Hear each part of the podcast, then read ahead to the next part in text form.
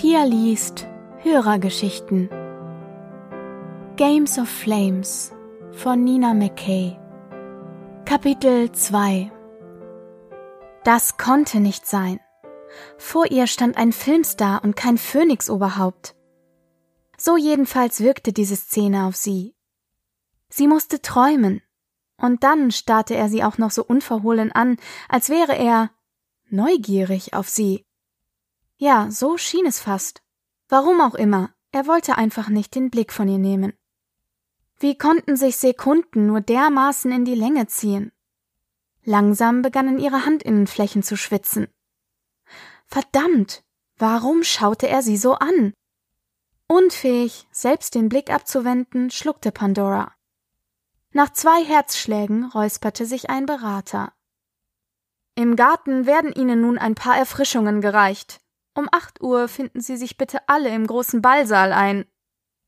Eine weitere Fanfare ertönte, worauf sich alle Gäste erneut erhoben. Der frisch gekrönte Aubrey-König, auf dessen Gesicht sich nun ein zufriedenes Lächeln abzeichnete, begann den Gang hinabzuschreiten. Andächtig neigten die meisten Leute, die er passierte, den Kopf. Mit Ausnahme einiger störrischer Rotschöpfe versteht sich. Als Darian Sutray am Ende an Pandora vorbeiging, wandte er urplötzlich den Kopf in ihre Richtung. Seine Augen schienen sie und nur sie anzustrahlen. Sein Lächeln, als er sie sah, wurde breiter. Flirtete das neue Oberhaupt der Phönixe etwa mit ihr? Mit ihr, Pandora Perkinson aus dem Edison-Clan? Nur mit sehr viel Mühe gelang es Pandora, ihre Gesichtszüge nicht entgleiten zu lassen, sondern eine relativ ungerührte Miene beizubehalten. Aber dann war ihr Blickkontakt auch schon wieder vorüber und Darian Sutray verschwand in Richtung Garten. Oh großer Gott, sie würde ihn gleich bei diesem Umtrunk wiedersehen. Und später auch auf dem Ball. Auf irgendeine Weise machte ihr diese Vorstellung richtiggehend Angst. Mit Schweißperlen auf der Stirn begann sie wie wild an ihrem Purity-Ring zu drehen. Sag mal, wirst du gerade rot? fragte Espen über das Zwillingsband. Stehst du etwa ernsthaft auf diesen Schnösel? Geht's noch? Kann ich mich eigentlich von dir entzwillingen? Vielleicht, wenn ich meinen Namen ändere und mich einer Schönheits-OP klappe. Mit aller Macht brach Pandora die Verbindung zu ihrer Schwester ab. In ihrem Inneren brodelte es. Auf so viel Aufregung konnte sie wahrlich gut verzichten. Beim Hinausgehen ließ sie sich betont viel Zeit, verlor dadurch sogar den Anschluss an ihre Familie. Aber das machte ihr nichts. Ihrem Clan würde sie so oder so nicht entkommen können. Hin und wieder wurde sie von anderen Phönix-Menschen zur Seite geschubst, was Pandora jedoch kaum wahrnahm. Komischerweise sah sie immer noch dieses perfekte Gesicht vor sich, mit den weichen Zügen und dem sanften Lächeln, das nur ihr galt. Aber hey, er war das neue Phönix-Oberhaupt und sie hatte sowieso kein Interesse an Männern und all dem, was dazugehörte, bis sie ihren College-Abschluss in der Tasche hatte. Zumindest sah das ihr Lebensplan so vor. Zögerlich stolperte sie irgendwann doch noch nach draußen. Aber halt, sie musste sich der feinen Gesellschaft eigentlich nicht anschließen. Dieser Umtrunk war im Gegensatz zur Krönung und zum Ball keine Pflichtveranstaltung. Zumindest sah Pandora das so. Sie richtete ihren Blick nach Westen, wo langsam die Sonne hinter dem Sunny Slope Mountain unterging. Ein wunderschöner Anblick, von dem sie nie genug würde bekommen können. Genau deshalb hatte ihre Mom auch eine Wohnung hier in der Nähe, im Nordosten der Stadt gemietet, damit sie den Sunny Slope Sonnenuntergang bewundern konnten. Ihr Herzrhythmus beruhigte sich dadurch ein wenig. Da fiel ihr wieder ein, dass sie sich vorhin ein kühles Fußbad gewünscht hatte. Immer noch waren die Temperaturen etwas zu hoch, um sich nicht im Schatten aufzuhalten, selbst für einen Phönix. Unauffällig sah Pandora sich um. Ihre Füße hatten sie wie von allein zu einer einsamen Ecke des Parks nahe des Eingangstores getragen, wohingegen sich die Gäste im hinteren Teil am Teich aufhielten. Weit und breit war niemand zu sehen, noch nicht mal ein Security-Mitarbeiter. Eine Hecke trennte diesen Teil des Gartens von dem Areal um den Teich, wo der Umtrunk stattfand. Ein perfekter Sichtschutz. Also zog sich Pandora ohne weiter nachzudenken ihre hochhackigen Schuhe aus. Der nächste Springbrunnen war weniger als 15 Schritte entfernt. Großzügig angelegt erstreckte sich der kreisrunde Brunnen auf einem leicht abschüssig gelegenen Stück Rasens. Dankbar über die Abkühlung glitt Pandora auf die weiße Steinumrandung und ließ ihre Füße im Wasser baumeln. Endlich Ruhe und Entspannung. Keine Familie, keine nervige Schwester, die sie über das mentale Band zu kontaktieren versuchte. Herrlich. Doch kaum hatte sie die Augen geschlossen, ertönte ein Geräusch, das ihr sofort das Adrenalin ins Gehirn schießen ließ. Ein Geräusch, das für Pandora eins der allerschrecklichsten auf der Welt darstellte. Eine Ente quakte. Sobald sie die Augen öffnete, bemerkte Pandora die Entenfamilie, die auf sie zuwatschelte. Zwei erwachsene Tiere und drei halbwüchsige, nicht mehr ganz so kleine Jungtiere. Vor Schreck wäre Pandora beinahe kopfüber in den Brunnen gekippt. Gerade noch rechtzeitig krallte sie ihre Fingernägel in den Stein. Was ist los? wollte Espen über das Zwillingsband wissen. Alles in Ordnung? Sie musste Pandoras Angst gespürt haben. Enten, Enten, Enten! Hilfe! Ach so, nur das Federvieh. Dann bis später, ciao. Stille dieses Miststück. Aber dafür würde sie sich später mit einer Handvoll Käfer oder Spinnen rächen. Na toll. Dann war sie also auf sich allein gestellt. Hastig sprang Pandora auf. Kleine Steinchen bohrten sich in ihre Fußsohlen, doch das war ihr in diesem Moment egal. Sobald sie einige Schritte gemacht hatte, bemerkte sie, dass ihr alle fünf Enten folgten. Sie beschleunigte ihre Schritte einmal um den Brunnen herum. Die Entenfamilie nahm die Verfolgung auf. Laut quakend watschelten sie hinter ihr her. Konnte dieser Abend noch schlimmer werden? Noch eine Runde ging das so, dann noch eine Runde um den Brunnen herum. Immerhin konnte sie sich dieses Mal ihre Schuhe schnappen.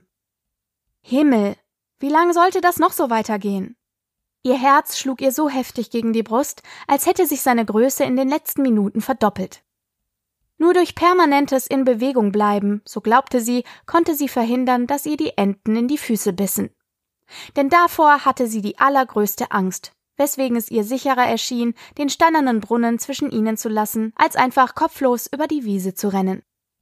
Außerdem würde sie sich damit zum Gespött der versammelten Gäste machen, die sie jenseits der Hecke unweigerlich erspähen würden. Ihr Herz hämmerte Pandora gegen die Brust. Das tiefstehende Sonnenlicht brach sich im Wasser des Springbrunnens, blendete sie fast, jedes Mal, wenn sie sich nach den Enten umsah. Warum nur hatten es Enten immer auf sie abgesehen? Schnaufend sprang sie über eine Wurzel. Was soll das denn werden? Ententanz? Die Stimme ertönte so überraschend, dass Pandora zusammenzuckte. Sie schaute sich nach allen Seiten um, stoppte dann so abrupt, dass die Enten ein gutes Stück aufholen konnten. Darian Sutray, frisch gekröntes Phönixoberhaupt, stand mit verschränkten Armen neben einem Rosenstrauch ganz in der Nähe. Inzwischen ohne Krone, aber immer noch mit Aubrey-Umhang. Gehört das alles zur Show heute Abend? Führt ihr schon die Generalprobe auf? Er lachte und konnte ganz offensichtlich gar nicht mehr damit aufhören. Wie bitte? Dieser Idiot hatte ja wohl den Schuss nicht gehört. Augenblicklich wurde ihr Gesicht noch heißer. Wenn Pandora etwas wirklich hasste, dann war es ausgelacht zu werden. Etwas piekste sie in die Wade. Eine Ente hatte sich vorgewagt und mit dem Schnabel in ihr Bein gekniffen. Unter lautem Gekreische rettete sich Pandora auf die Steinumrandung des Brunnens und sprang dann ins Wasser. Glücklicherweise ging es ihr nicht mal bis zu den Knien, weswegen ihr Kleid trocken blieb, als sie hindurch wartete. Vom Rosenstrauch her ertönte Gelächter. Bei allem Respekt, diese Enten müsstet ihr mal erziehen. Nichts gegen euch, Eure Majestät, keuchte sie dann, ohne Darian anzusehen. Ach ja? Soll ich sie vielleicht in die Entenbenimmschule schicken? Wirklich, du solltest Geld für diese Aufführung nehmen. Mittlerweile machte sich der Aubrey-König nicht einmal mehr die Mühe, irgendeine Form von Respekt zu zeigen. Auf der anderen Seite kletterte Pandora wieder aus dem Brunnen. Die Haare klebten ihr verschwitzt im Nacken. Nach einem Blick zurück bemerkte sie, dass die beiden großen Enten ebenfalls nach oben auf die Steinumrandung geflattert waren. Ach verdammt. Darüber macht man keine Witze, Ich habe eine Entenphobie. Ach, ist das so? Grinsend kam Darian auf sie zu. Hey, Entenvolk, Abmarsch, zack, zack. Er klatschte mehrmals in die Hände und das so nah bei den Enten, dass auf einmal sie die Gejagten waren und hastig das Feld räumten. Unfassbar, warum gelang ihr das nie? Pandora hatte immer das Gefühl, dass Enten zur Jagd riefen, wenn sie auftauchte, und dafür bereitwillig ihre natürlichen Instinkte über Bord warfen, um sie zu erledigen. Unfähig, sich zu bewegen, stand Pandora einfach weiter auf der steinernen Brunnenumrandung. Die Haare verstrubbelt, den Tüllrock durcheinandergebracht und ihre Schuhe in der Hand, sah sie den Enten hinterher. Ähm, räusperte sich Darian Sutray. Darf ich dir vielleicht herunterhelfen? Verwirrt blinzelte sie ihn an. Wie war er jetzt so schnell zu ihr gekommen? Ihr Gehirn weigerte sich zu funktionieren und eine Entscheidung zu treffen, also starrte sie nur weiter auf seine Hand, die er ihr hinhielt, ohne sich zu rühren. Schockstarre? Darians Lächeln wurde breiter. Dann, vollkommen unerwartet, packte er Pandora einfach mit beiden Händen an der Taille und hob sie vom Brunnenrand herunter. Kaum hatte er sie abgesetzt, holte sie aus einem Reflex heraus aus und schlug ihm mit ihren Schuhen gegen die Brust. Finger weg! Oh oh. Was hatte sie getan? Das war der neue Phönixkönig, den sie da gerade geschlagen hatte. Hastig machte sie einen Schritt rückwärts. Verzeihung, Eure Majestät, ihr habt mich nur überrascht. Er neigte den Kopf zur Seite. Das Licht der untergehenden Sonne brach sich in seinem braunen Haar. Aus irgendeinem Grund wünschte sich Pandora plötzlich, die Hand heben zu können und ihm die längeren Strähnen aus dem Gesicht zu schieben, damit sie seine Augen sehen konnte. Gerade wirkte er wie eine dieser Manga-Figuren, deren Haare ihr halbes Gesicht verdeckten. Schon verziehen. Wie könnte ich jemandem mit so einer ausgeprägten Entenphobie einen Vorwurf machen? Ihr macht euch über mich lustig, Eure Majestät, stellte Pandora fest. Bitte nenn mich doch einfach Darian. Und darf ich fragen, wer du bist? Pandora. Pandora Perkinson. Ah, eine Edison. Interessant. Was ist deine magische Begabung? Pandora zuckte zusammen. Er war ja ganz schön direkt. Eigentlich ging ihn das gar nichts an, diesen aufdringlichen Aubrey Bonson, der wahrscheinlich Multiplikator war. Warum redete er überhaupt mit ihr? Pandora, bist du das? ertönte in diesem Moment die Stimme ihrer Großmutter. Noch nie hatte sie sich so sehr gefreut, den Hulk ihren Namen rufen zu hören. Ähm, ich muss los. Wir sehen uns ja dann. Dankbar über diesen sich bietenden Ausweg nahm Pandora die Beine in die Hand. Eine Antwort auf Darians Frage blieb sie ihm damit schuldig. Aber was machte es schon, wenn er sie für unhöflich hielt?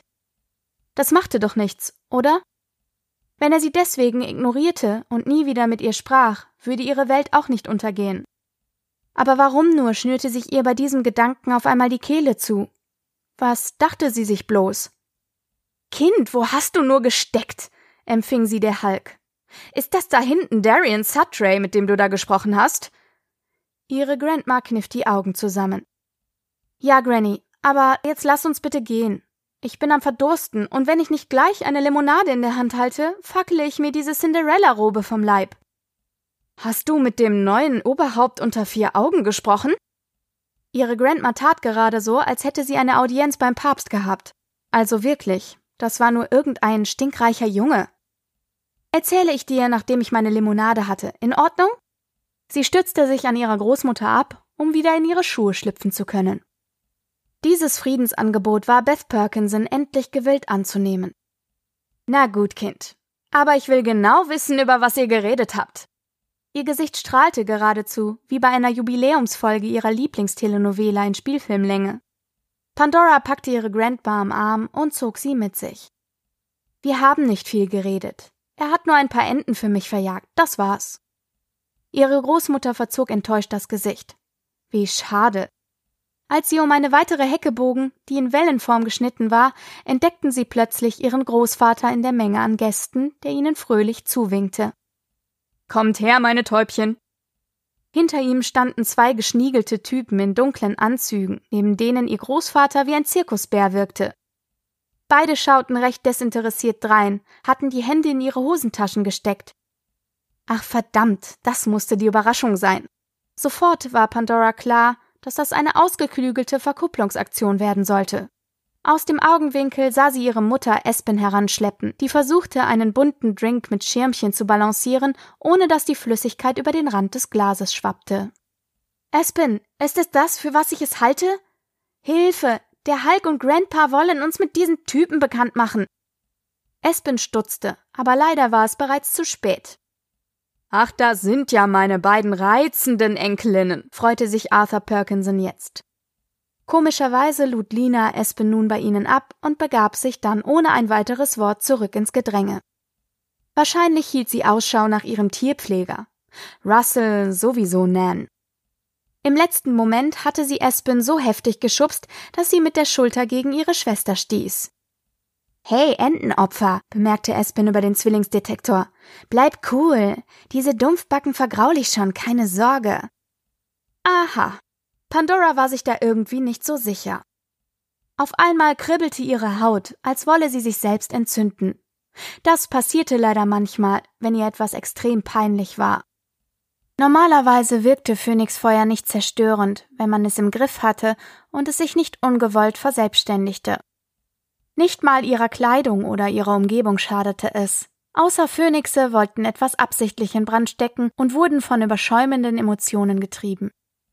Dann konnte das Feuer verheerend sein und sich durch fast jedes Material fressen, ob brennbar oder nicht. Damals, vor zwei Jahren, als sie gerade in die zehnte Klasse gekommen war zum Beispiel, hatte Espen es fertiggebracht, sich auf der Schultoilette spontan mit allem Zip und Zap selbst zu entzünden, weil sie kurz zuvor ihren Schwarm knutschend im Flur mit einer anderen erwischt hatte. Sie hatte die Kontrolle verloren, sehr zum Ärger von Pandora, die daraufhin im Fundbüro der Schule Ersatzklamotten für Espen hatte stehlen müssen. Schön, dass wir nun alle beisammen sind, fuhr ihr Großvater in diesem Moment freudig fort. Das Unbehagen in Pandoras Gesicht schien er nicht zu bemerken. Das hier sind Matt Eastland und Drew Acerin. Er deutete auf die beiden Muskelpakete neben ihm. Wie die meisten hochrangigen Phönixe sahen die Typen gleichzeitig gut, aber auch fies aus. Der linke, den ihr Großvater als Matt Eastland vorgestellt hatte, machte den Eindruck eines hochgewachsenen, leicht genervten Marokkaners. Wahrscheinlich wollte er wie Pandora momentan so wenig hier sein wie auf der untergehenden Titanic. Mit seinen dunkelbraunen, zurückgegelten Haaren, den hellbraunen Augen und den breiten Schultern hätte er bei Modelcastings gute Chancen gehabt. Pandora schätzte ihn auf etwa 23 Jahre. Sein extrem dunkler Teint wies ihn eindeutig als Mitglied des Owen-Clans aus. Der Typ, der rechts von ihm stand, mochte ein bis zwei Jahre jünger sein, hatte ebenfalls zurückgegelte Haare, die noch ein paar Nuancen heller wirkten und waren das Strähnchen? Irgendwie erinnerte er sie unwillkürlich an James Dean, nur die Zigarette im Mundwinkel fehlte ihm. Grüne Augen und ein extrem gelangweilt verzogenes Gesicht, an dessen Rand ungewöhnlich spitze Ohren hervorlugten. Was war dieser Typ? Ein Elf? Aha, machte Espen jetzt. Vom Lubrin und Owen Clan, wie ich sehe. Wie viel hat unser Großvater euch gezahlt, damit ihr mit uns redet? Sie schlürfte übertrieben laut an ihrem Drink, wobei sie die Augenbraue hob. Gar kein schlechter Move, fand Pandora. Matt Eastland schien bei Aspens Worten aus seiner Trance zu erwachen. Er starrte sie an, zunächst verwirrt, dann musterte er Aspens Aufmachung von oben bis unten, bis er auf einmal anfing zu lächeln. Das Ganze wirkte so, als wolle er innerhalb eines Fotoshootings zwischen verschiedenen Emotionen hin und her wechseln. Der Lubrin-Junge dagegen schaute stur in eine andere Richtung. Vielleicht aus Desinteresse oder er hielt Ausschau nach Mitgliedern des Wagnox-Clans, mit denen die Lubrins seit einer Weile im Clinch lagen. Diese Fehde schien ganz Romeo und Julia mäßig von einem Liebespaar unter den Clans ausgelöst worden zu sein, die irgendetwas Verbotenes getan hatten. Seither gingen regelmäßig Autos, Boote und andere Statussymbole der beiden verfeindeten Clans in Flammen auf. Fast genau wie zwischen den Edisons und den Suelos. Nur herrschte bei dieser Fehde weniger Gewalt, aber dafür mehr eisige Abneigung vor. Wer ist wer? fragte Matt Eastland jetzt. Seine Augen huschten zwischen den Zwillingen hin und her. Ihr seht so gleich aus. Ich bin Pandora, behauptete Espen sofort. Lass den Unsinn, zischte der Hulk, der sich von hinten an sie herangepirscht hatte. Hören Sie nicht auf sie, das ist ihr eigenartiger Humor. Sie hustete. Natürlich ist sie Aspen, und meine Enkelin im blauen Kleid heißt Pandora. Matt grinste, nahm jetzt sogar die Hände aus seinen Hosentaschen. Ihre Enkelinnen sind beide absolut umwerfend, aber ich glaube, ein Abend mit Miss Aspen könnte durchaus unterhaltsam werden. Hättest du Lust, mich zum Ball zu begleiten? Aspen hustete, hustete so sehr, dass Pandora sich gezwungen fühlte, ihr auf den Rücken zu klopfen.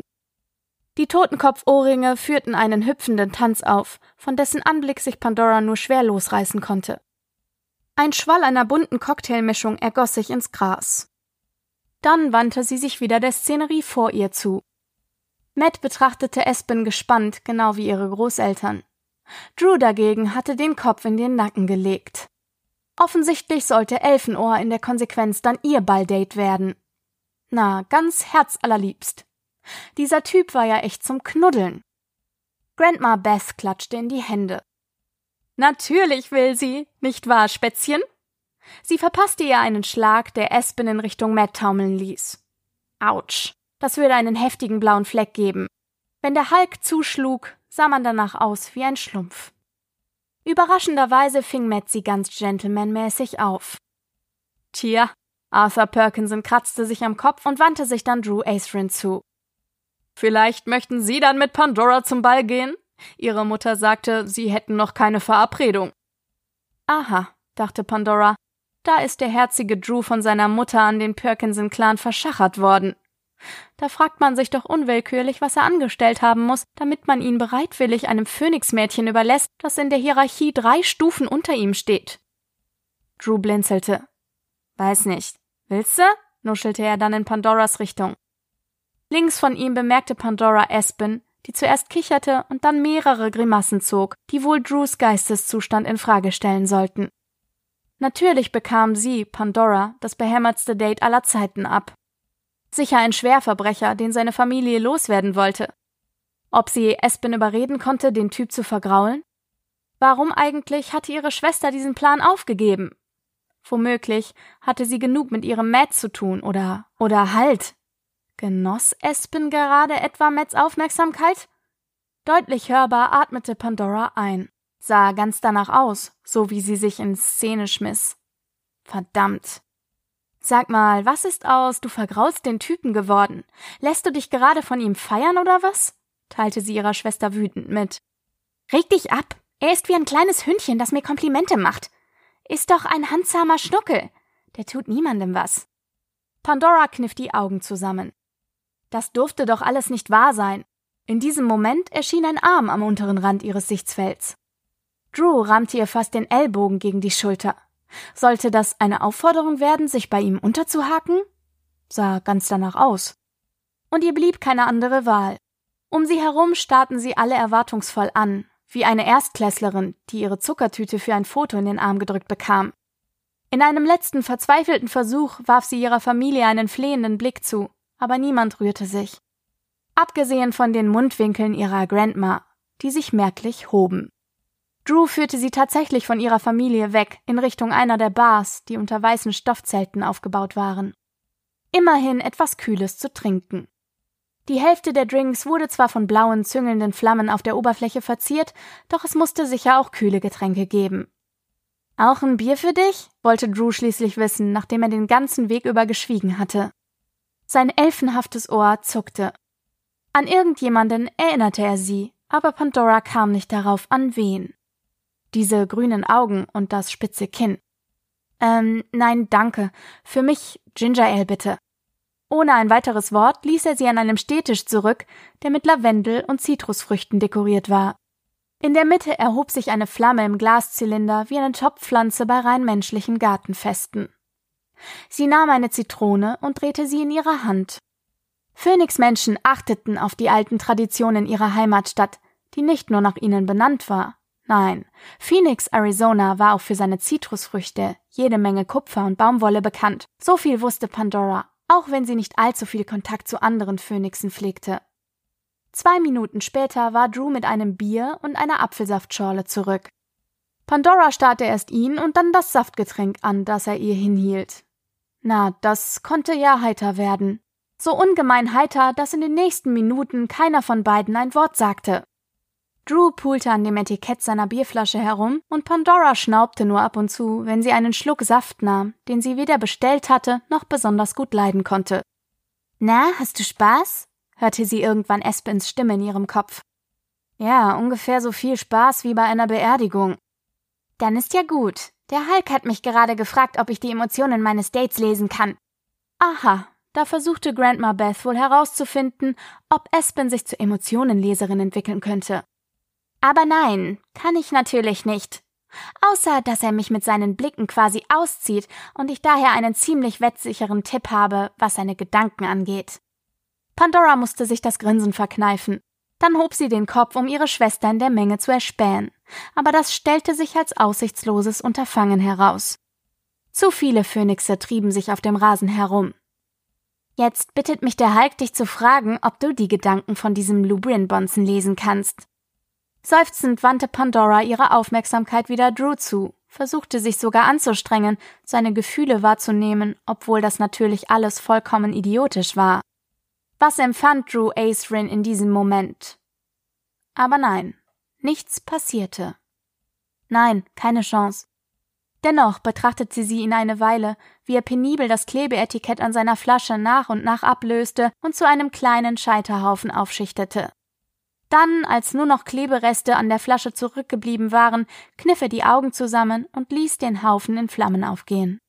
Sobald das Phönixfeuer heruntergebrannt war, pustete er die Asche vom Tisch. Ziemlich ausgefuchst. Seine Lippen bewegten sich die ganze Zeit über. Möglicherweise summte er seinen Lieblingssong oder war einfach nur irre. Auf einmal umfasste er seine Bierflasche, als wolle er von ihrem nicht vorhandenen Etikett ablesen. Doch er schwieg einfach weiter presste seine Finger nur noch fester gegen das braune Glas. Und auf einmal verbog es sich. Die Flasche verzog sich so, dass Drew seine Finger genau in der Mitte in eine Einkerbung legen konnte. Er hatte die Flasche personalisiert, auf seine Handform gepresst sozusagen, ohne das Glas kaputt zu machen. Unglaublich. So mag ich sie lieber. Er hob den Kopf und zuckte einmal kurz mit den Schultern. Ein Kraftbündler also. Etwas in Pandoras Kopf zerrte an ihrem Gehirn. Doch es war nicht das Zwillingsband. Etwas anderes. Eine Information über den Lubrin-Clan, die sie vor kurzem aufgeschnappt hatte. Doch der Gedanke verflüchtete sich schon wieder, je intensiver sie danach zu greifen versuchte. Sie nahm einen weiteren Schluck von diesem widerlichen Saftgemisch, das die Leute in Europa so gerne tranken, verschluckte sich dieses Mal aber daran. Auch das noch. Heftig hustend klopfte sie sich selbst auf das Dekolleté, was ihr ein paar verwunderte Blicke der umstehenden Gäste einbrachte. Drew schien davon nichts zu bemerken. Nicht, dass sie es toll gefunden hätte, wenn Mr. Elfenohr ihr auf den Rücken geklopft hätte. Dennoch ging es hier ums Prinzip. Hustend und prustend machte Pandora einen Schritt rückwärts, wobei sie zu ihrer großen Bestürzung mit ihrem rechten Stöckelschuh jemandem auf den Fuß trat. Oh nein, Ver Verzeihung, Sie drehte sich um und die Worte blieben ihr im Hals stecken. Hinter ihr stand das neue Phönix-Oberhaupt. Sie hatte Darian Sutray ihren Absatz in den Fuß gerammt. Sogleich verzog er schmerzgepeinigt das Gesicht. Oh, verdammt! Ich glaube, er ist gebrochen. Er krümmte sich nach unten. Auch das noch. Automatisch tat es Pandora ihm gleich. Oh Gott, das wollte ich nicht, Eure Majestät. Sie legte ihm eine Hand auf die Schulter, kramte gleichzeitig ihr Handy etwas undamenhaft aus ihrem Ausschnitt hervor. Ich rufe schnell meine Mutter. Sie ist eine hervorragende Heilerin. Vor Aufregung fand sie kaum die richtigen Tasten. Hoffentlich bekamen die ganzen Phoenix-Clans um sie herum nichts mit. Was für einen Skandal würde das ansonsten nach sich ziehen? Aus dem Augenwinkel musterte sie sein schmerzverzerrtes Gesicht. Warum musste ausgerechnet sie auch so tollpatschig sein und das frisch gekrönte Oberhaupt verletzen? Sie hatte gerade die richtige Nummer im Adressbuch gefunden, da packte Darian sie am Handgelenk. War nur ein Scherz. Und du sollst doch aufhören, mich Majestät zu nennen. Verwirrt hielt Pandora inne. Ein Scherz? Ein Scherz. Sie hatte sich ernsthafte Sorgen um ihn gemacht. Hatte er noch alle Streichhölzer in der Schachtel? Gerade möchte ich recht gerne zur Majestät zurückkehren, zischte sie ihn an. Das war ein echt beschissener Scherz. Sie straffte die Schultern, wollte sich schon von diesem ungehobelten Aubrey-Oberhaupt abwenden, doch wieder hielt er sie zurück. Verstehst du denn gar keinen Spaß? Interessanter Aufbewahrungsort übrigens für ein Smartphone. Er schielte in Richtung ihres Ausschnitts. Am liebsten hätte sie ihn in diesem Augenblick in Flammen aufgehen lassen. Während Pandora noch hörbar laut einatmete, verschränkte sie die Arme vor der Brust. Und wenn ich es mir in den Hintern stecken würde, würde es dich immer noch überhaupt nichts angehen. Woher war das auf einmal gekommen? Warum brachte dieser Typ sie nur immer wieder dazu, in die Luft zu gehen? Hatte er etwa eine seltene magische Fähigkeit, die das mit sich brachte? Nein, eher unwahrscheinlich. Eilig richtete sie ihren Blick nach unten. Vor ihr stand das Oberhaupt. Das durfte sie nicht vergessen. Darian lachte. Immerhin sagst du endlich du zu mir. Das Grinsen konnte Pandora so ganz und gar nicht erwidern. Was für ein Vollidiot. Erst die Sache mit den Enten und jetzt das. In diesem Moment räusperte sich Drew. Schön euch zu sehen, Eure Majestät. Darian wandte sich ihm zu. Oh, hallo, Mr. Acerin. Auf einmal hörte er sich ziemlich steif an, benutzte eine ganz andere Tonlage als die, mit der er eben mit ihr gesprochen hatte. Gab es da womöglich einen kleinen Zwist zwischen den beiden? Sofort spitzte Pandora die Ohren. Das würde eventuell noch interessant werden. So lässig wie möglich ließ sie ihr Handy in ihren Ausschnitt gleiten, bevor sie demonstrativ eine Hand auf Drews Arm legte. Mr. Acerin ist mein Date für heute Abend.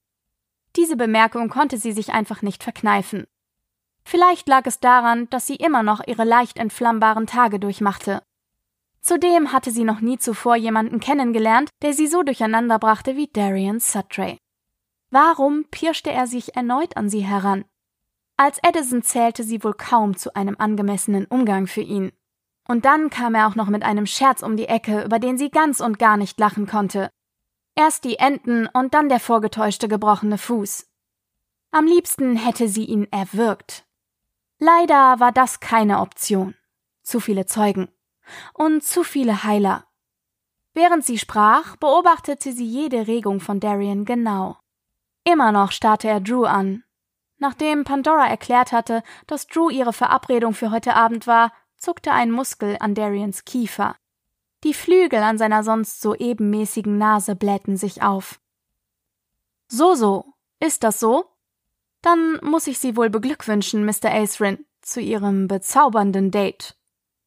Drew zuckte nur mit den Schultern. Am liebsten hätte Pandora ihn mit der Bierflasche geschlagen. Eine winzige Flamme schoss auf dem Nagel ihres Mittelfingers empor.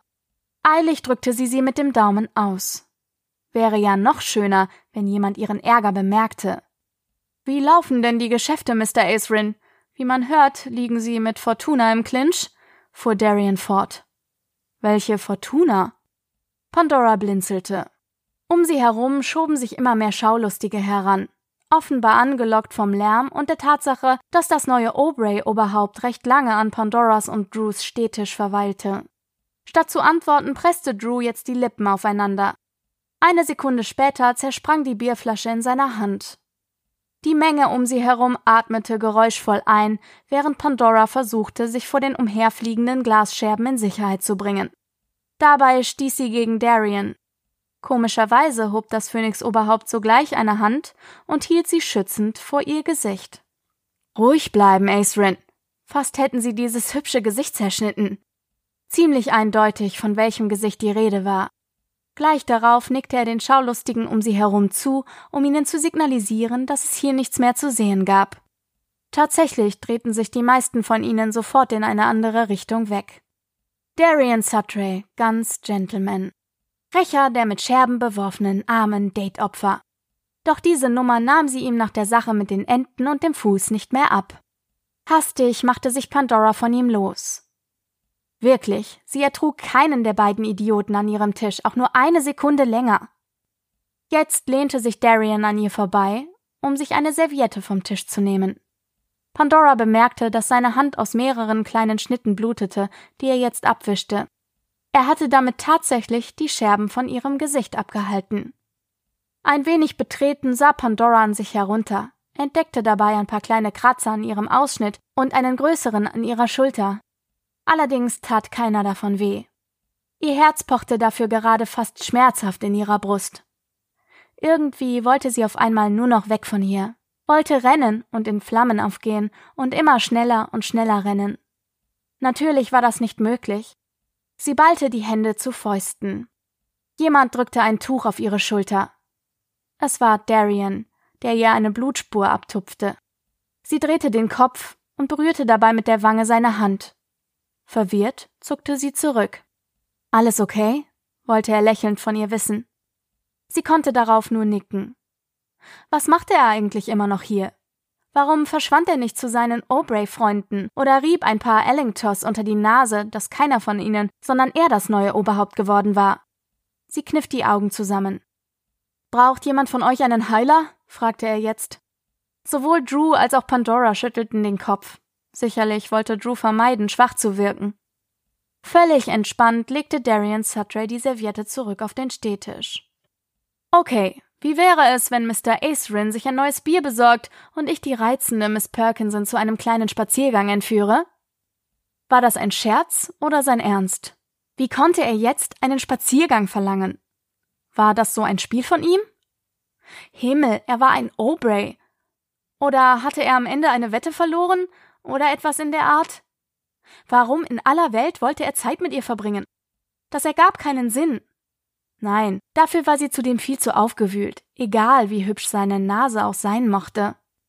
Ihre Clans waren meilenweit voneinander entfernt auf der Rangliste. Also, was hatte er davon? Pandora warf Drew einen Blick zu, doch der hatte entweder nicht zugehört oder beschlossen, sie beide zu ignorieren, denn er starrte nur teilnahmslos auf die Glasscherben in seiner Hand, von der ein Blutrinsal direkt auf das Gras unter ihm tropfte. Also räusperte sich Pandora. Nein, danke, da muss ich leider ablehnen. Mein Date ist verletzt. Ich muss einen Verband besorgen, und dann wird es sicherlich schon Zeit für den Ball sein. Sie trat näher an Drew heran. Plötzlich verspürte sie das dringende Bedürfnis, ihren Händen etwas zu tun zu geben, weswegen sie sich mit beinahe übertriebener Sorgfalt daran machte, die Splitter aus Drews Hand zu pulen. Der Lubridge-Sprössling schwieg dabei immer noch. Die Stirnfalte in seinem Gesicht verriet ihr jedoch, dass er die Verletzung wie ein Mann hinnahm, sozusagen als Zeichen, dass er sich geprügelt hatte. Wahrscheinlich hoffte er sogar auf eine Narbe, mit der er angeben konnte. Oh, verstehe. Schwang da etwa Enttäuschung in der Stimme von Darian mit? Pandora vermied es, ihn anzusehen, kümmerte sich weiterhin um Drews Hand. Hatte sie ihn damit getroffen? Aber Darian würde schon darüber hinwegkommen. Als neues Oberhaupt würden sich sämtliche Single Phoenix Ladies um den wahrscheinlich bestaussehendsten Anführer ihrer Rasse prügeln, der jemals gelebt hatte, oder noch Extremeres anstellen, um sich ihn zu schnappen. Vielleicht ein andermal? fügte er hinzu. Hm, vielleicht. Oder später ein gemeinsamer Tanz? Pandora stockte. Wann hatte er denn endlich vor, sie in Ruhe zu lassen? Ich glaube nicht, dass Drew das gefallen würde. Schließlich ist er mein Date. Das kam härter von ihr als beabsichtigt, aber letztendlich war sie froh darüber, denn das brachte Darian endlich dazu, sich zu verabschieden. Verstehe. Das Phönix-Oberhaupt zuckte unter ihren harten Worten zusammen, nickte beiden noch ein letztes Mal zu und wandte sich dann zum Gehen. Hast du gerade wirklich dem Obrey-König einen Korb gegeben, Schwesterherz? Hör auf, mich zu stalken, Aspen. Hast du keine anderen Probleme? Doch, doch. Eins davon steht gerade neben mir. Wahnsinn. Dieser Bonze steht auf dich. Warum nutzt du das nicht aus und. Tschüss, Aspen. Und damit unterbrach Pandora die Verbindung mit aller Gewalt, stellte sich vor, wie sie das Zwillingsband aus ihrem Kopf riss, darauf herumtrampelte, es in Brand steckte, bis nichts mehr als ein Haufen Asche davon übrig blieb. Leider war das alles nur Wunschdenken. Holst du mir noch ein Bier? Drews Worte brachten sie in die Realität zurück. Ich glaube, du hattest schon genug. Mit einem Ruck zog sie den Knoten der Stoffserviette fest, die sie wie einen Verband um seine Hand gewickelt hatte. Wir gehen jetzt zu diesem Ball, aber mehr als eine Stunde werde ich es dort garantiert nicht aushalten. Ist mir recht, Edison Mädchen. Siehst ja echt heiß in diesem Fummel aus. Womöglich verbrenne ich mich noch an dir. Pandora verdrehte die Augen. Wirklich herzallerliebst, der Junge und wie gut er sich ihren Namen merken konnte. Das war dann wohl ihre Geduldsprobe des Tages. Sobald sie den Hulk oder Arthur allein erwischte, konnten sie sich auf etwas gefasst machen. Als ob sie mit einem Typen ohne Manieren zu einem Ball gehen wollte. Mal ganz abgesehen davon, dass ihr Lebensplan vorsah, erst nach dem College-Abschluss mit Dates anzufangen und sich einen Ehemann zu suchen. Die Mitglieder des Keuschheitsclubs erschienen vor ihrem inneren Auge, allesamt mit erhobenem Zeigefinger. In diesem Moment rannte ein Phönixpärchen Hand in Hand an ihnen vorbei. Die beiden Jugendlichen lachten und verschwanden hinter der nächsten Hecke, zweifellos, um ungestört zu sein. Pandora sah ihnen lange nach.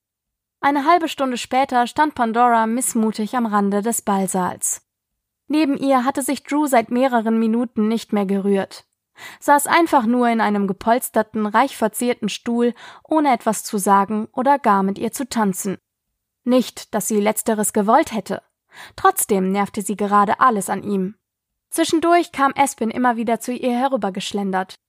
Offensichtlich hatte sie viel mehr Spaß mit ihrem Date als ihre Schwester, auch wenn sie versicherte, dass Matt nicht mehr als ein Zeitvertreib für sie war.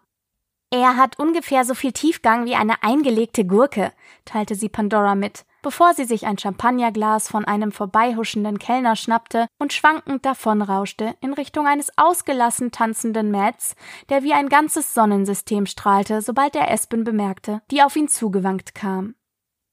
Kurz danach schlenderte Darian Sutray fast wie zufällig an ihnen vorbei, stoppte dann und drehte sich noch einmal zu Pandora um. Keine Chance, dass ich diesen Tanz von dir bekomme? Dein Date ruht sich offensichtlich gerade aus. Pandora hob eine Augenbraue. Die ganze Zeit schon hatte er sie beobachtet. Das war ihr nicht entgangen. Also wusste er nur zu gut, dass Drew sich schon eine halbe Stunde ausruhte und noch kein einziges Mal mit ihr getanzt hatte. Was für ein Heuchler. Wenn du nicht sofort mit dem neuen König tanzt, stecke ich dein Kleid in Brand, teilte ihr Espen mit. Diese hirnverbrannte, dämliche. In betrunkenem Zustand war Espen einfach alles zuzutrauen. Pandora bemerkte, wie sie sich an sie heranpirschte. Ihr blieb keine Wahl. Drei, zwei, eins, flötete Espen. Jetzt nimm schon meine Hand und führ mich auf diese verdammte Tanzfläche, fauchte Pandora, bevor ihre Schwester ernst machen konnte. Das würde sie Espen später noch heimzahlen, diese Schlange. Die Gesichtszüge des neuen Oberhaupts hellten sich augenblicklich auf. Offensichtlich bestens gelaunt und das dauerhaft, packte sich Darian Pandora, klemmte sie sich unter den Arm und geleitete sie in die Mitte des Saals. Den ganzen Weg über versuchte Pandora nur auf ihre Füße oder alternativ auf die Flammen zu starren, die wie bei jeder großen Phönix-Party die Dekoration des Saals ersetzten. Sie wandten sich wie Girlanden um die runden Säulen, die die Decke stützten. Links und rechts des DJs schossen zudem etwa alle fünf Sekunden zehn Fuß hohe Stichflammen in die Luft. Für den außenstehenden Betrachter mochte es aussehen, als brannte der Saal. Allerdings handelte es sich dabei um Phönixflammen, ohne Hitzeausstrahlung, Verbrennungsgefahr oder einen Brandherd, der sie antrieb. Sie brannten einfach so, weil ein gut ausgebildeter Phönix sie dazu gebracht hatte. Tunlichst vermied sie dagegen, die Blicke der anderen Gäste aufzufangen, die ihr und Darian folgten.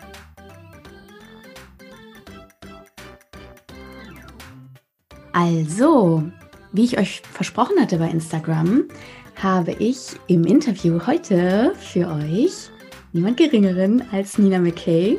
Und äh, ich freue mich, dass sie da ist. Hallo Nina. Hallo Pia. Schön, dass du dir die Zeit genommen hast, auf jeden Fall. Ich habe ähm, hab mich sehr gefreut. Ich lese deine Bücher unheimlich gerne. Ich hatte ja jetzt die Gelegenheit in meinem Urlaub Black Forest High 1 durchzulesen und äh, ich hatte einen Riesenspaß und habe mir heute direkt äh, den zweiten Teil gekauft, weil ich äh, genau wie erwartet im Grunde genommen sofort in diesem Bann war. Meine Schwester fragte ja auch schon, nachdem ich den, ähm, äh, den Leseteil von Black Forest High veröffentlicht hatte. Äh, sag mal, kommt da noch mehr oder muss ich mir das Buch kaufen? ah, wie süß seid ihr. Danke, also, das freut mich natürlich. Ja, das äh, ist auf jeden Fall ähm, eine richtig schöne Geschichte und äh, du hast ja so einige Geschichten. Du hast heute dein 14. Buch veröffentlicht. Genau, ja, ich muss auch noch mal kurz nachzählen, aber es müsste das 14. gewesen sein, ja. Wird der dritte Teil von Black Forest High dann der 15.?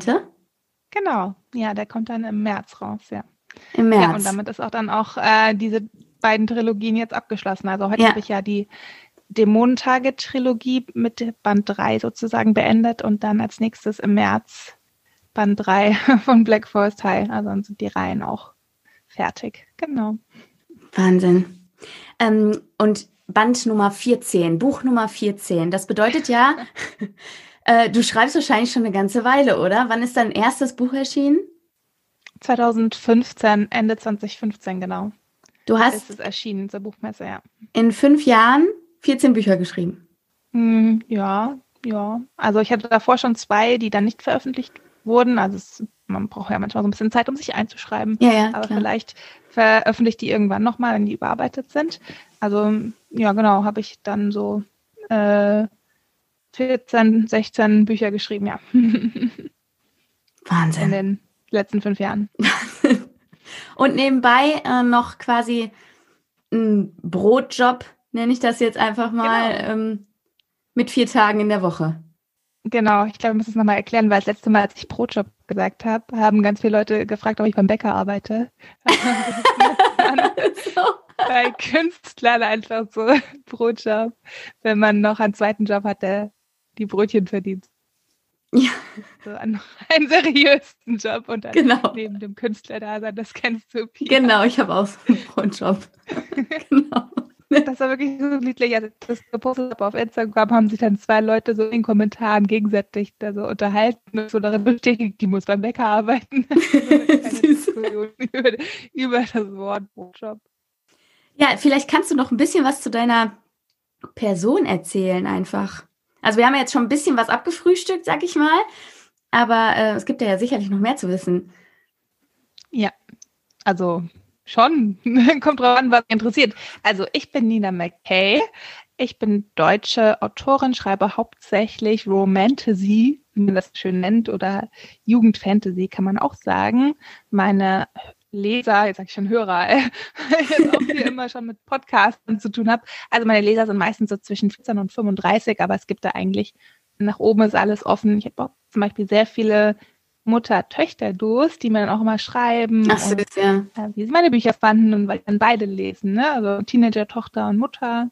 Ja, und ich schreibe gerne humorvolle Bücher vor allem, ja. Also ähm, meistens gibt's immer was zu lachen. und ja das ist eigentlich so, was ich gerne mache. Gut, und ähm, ich fange jetzt mal gar nicht an, so hier groß mit privaten Sachen und so. Du weißt schon so viel über mich. Weil ja die, nee, ich weiß, ich weiß gar nichts hier. Also, die eine Frage muss ich aber doch noch stellen, und zwar die Frage nach dem Pseudonym. Warum schreibst du unter Pseudonym? Und gab es irgendeinen Grund, weshalb du genau das Pseudonym gewählt hast, das du jetzt benutzt? Ja, also ich hatte mal so 2013 oder so einen Stalker und ich habe ja, ja, einen Nachnamen, der eher so ein bisschen ungewöhnlich ist. Es gibt tatsächlich nur zwei Menschen in Deutschland, die so heißen. Das bin ich und einer, die ist geheiratet. also, ah. gar nicht, also eigentlich gibt's nur mich. Ich bin die Originalversion und man könnte mich okay. nicht leicht finden ähm, wo ich wohne und so weiter. Und deswegen habe ich mir überlegt, brauche ich ein ähm, Pseudonym. Und dann wurde das aber ganz äh, schnell, ganz, also kurzfristig musste das gefunden, gefunden werden, weil mein erster Roman sollte erscheinen und der, das war im Ulstein sagte Nina, bis übermorgen brauchen wir, müssen wir wissen, was da auf dem Buchtitel drauf soll. Jetzt sag uns mal das Pseudonym. Und ich so, ich habe mir die, ja, den Kopf zerbrochen, weil es auch wirklich keine Zeit mehr war zum Überlegen. Aber ich fand die ganze Zeit eigentlich schon von meinem Trainer im Fitnessstudio den Nachnamen so cool. Und dann, ja, habe ich mir einfach geschnappt den Namen. Also wenn weißt ich jetzt das? heirate, dann heiße ich wirklich so. Ne? Keine besondere Geschichte, aber ja. Weißt du das? Jetzt McKay. Ja, auch nur, weil mein Nachbar das eben gesteckt hat, der Verräter. Und was hat er gesagt? Also, ich habe es ihm nicht gesagt. ja, also mein Nachbar hat irgendwie gesagt, oh, da steht McKay jetzt an deinem Briefkasten. Ich kenne doch auch einen McKay. Und ich so, ja, das ist unser beider Trainer. Überraschung. Und dann ist er irgendwie hingegangen, hat es ihm erzählt, ja. Naja, also ich weiß nicht, was er darauf gesagt hat. Ach so, okay. Ich damit zum Ausdruck bringen. Ich bin auch seitdem nicht mehr in einem Fitnessstudio. Ja, gut, also. Also das Fitnessstudio, in dem du heute Abend warst, war ein anderes als das. Ja, genau. Ich bin jetzt in einer anderen Stadt im Fitnessstudio.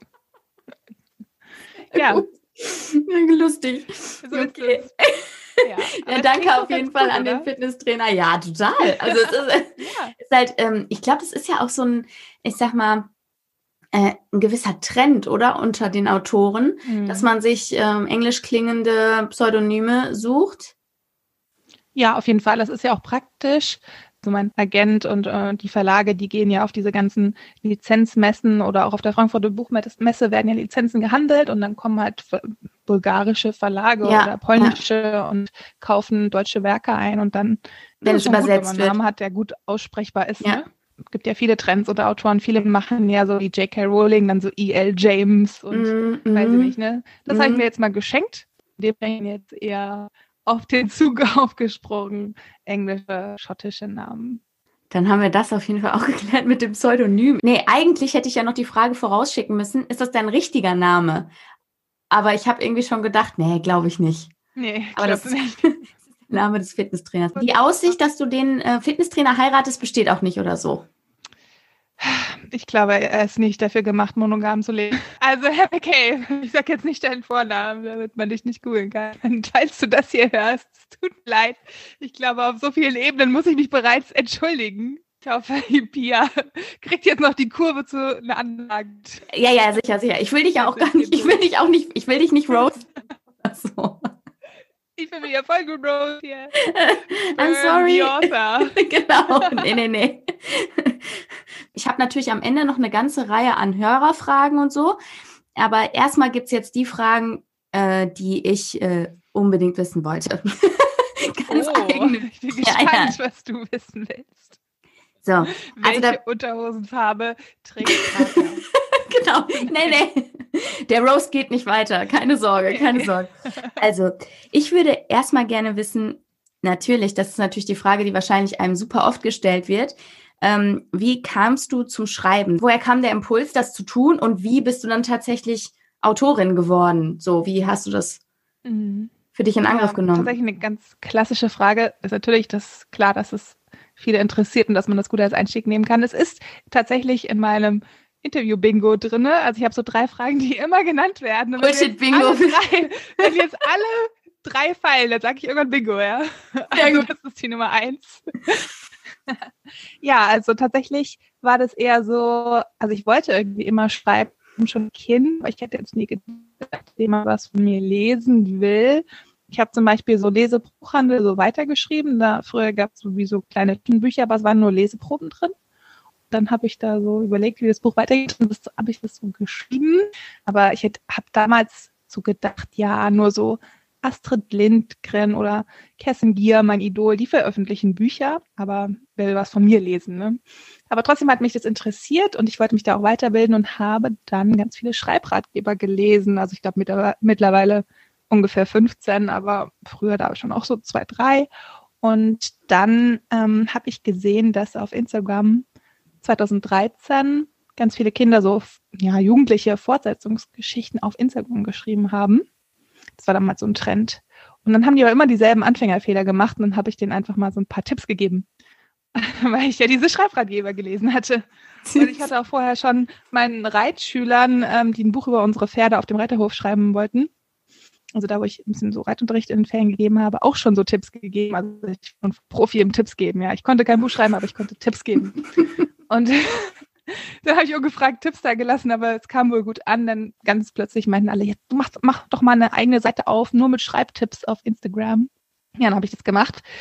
Habe ich äh, Namen gesucht, ganz schnell, und dann habe ich die genannt Arschgeile Romane schreiben. also mit so Unterstrichen. Ja, und die habe ich jetzt umbenannt. Also ich habe sie immer noch, aber sie heißt jetzt okay, natürlich. Und ja, da hatte ich dann ganz schnell 6000 Abonnenten, die alle von mir schreiben. Wie heißt die Seite jetzt? Jetzt heißt sie nina.mckay.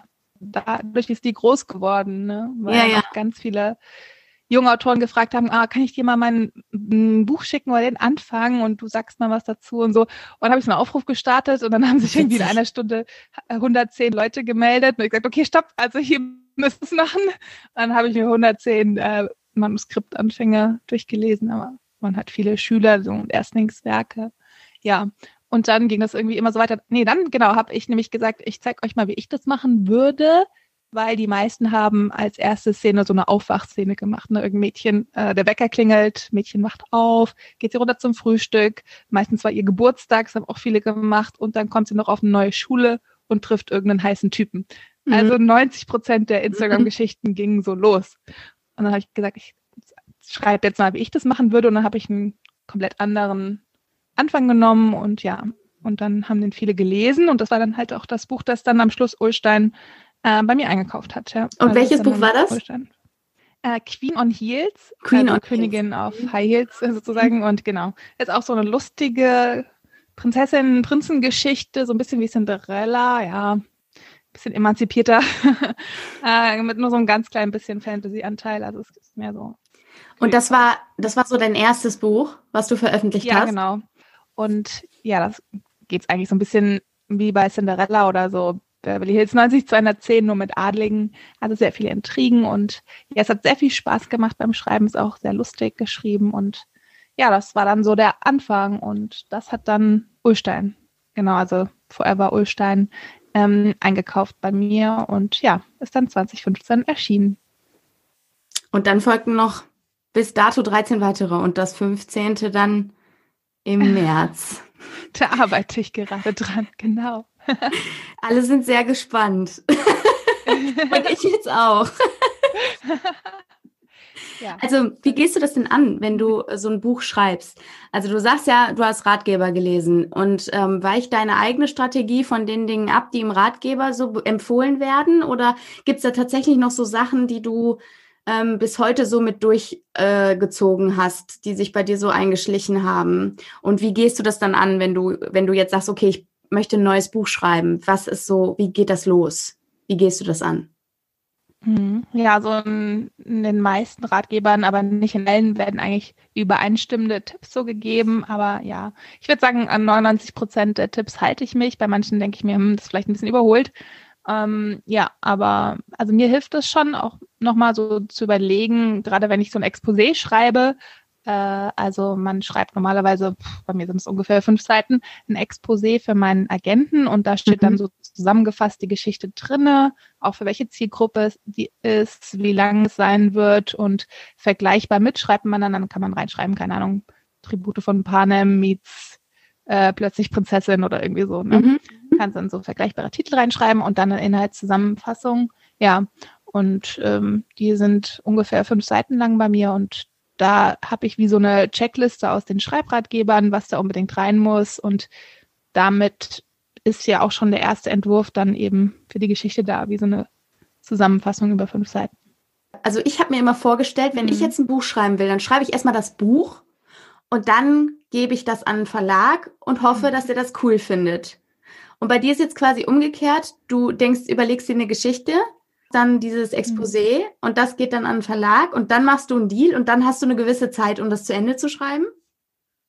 Genau, also wenn du halt noch nichts rausgebracht hast, also wenn du ein neuer Autor bist, der sein Erstlingswerk verkaufen will an einen Verlag oder an einen Agenten, dann empfiehlt es sich schon, das fertig zu schreiben, ne? weil so ein Verlag der kriegt jetzt zum Beispiel der Piper Verlag, hm, wo ich ja auch viele Bücher veröffentlicht habe. Ich glaube, die haben mal gesagt, die kriegen äh, im Monat bis zu 1000 Einsendungen. Ne? Und die müssen ja auch sortieren. Wahnsinn. Und die ja. wollen bei neuen Autoren wissen, sind die in der Lage, ein Buch zu Ende zu schreiben und können die den Spannungsbogen halten oder verzetteln die sich total? Ja. Also die, die sollten dann schon, also ich habe ja auch meine ersten Bücher fertig geschrieben, ähm, aber sobald man dann so ein bisschen im Business drin ist und sich so Namen gemacht hat, also ich bilde mir zumindest ein, dass viele Fantasy-Verlage meinen Namen kennen.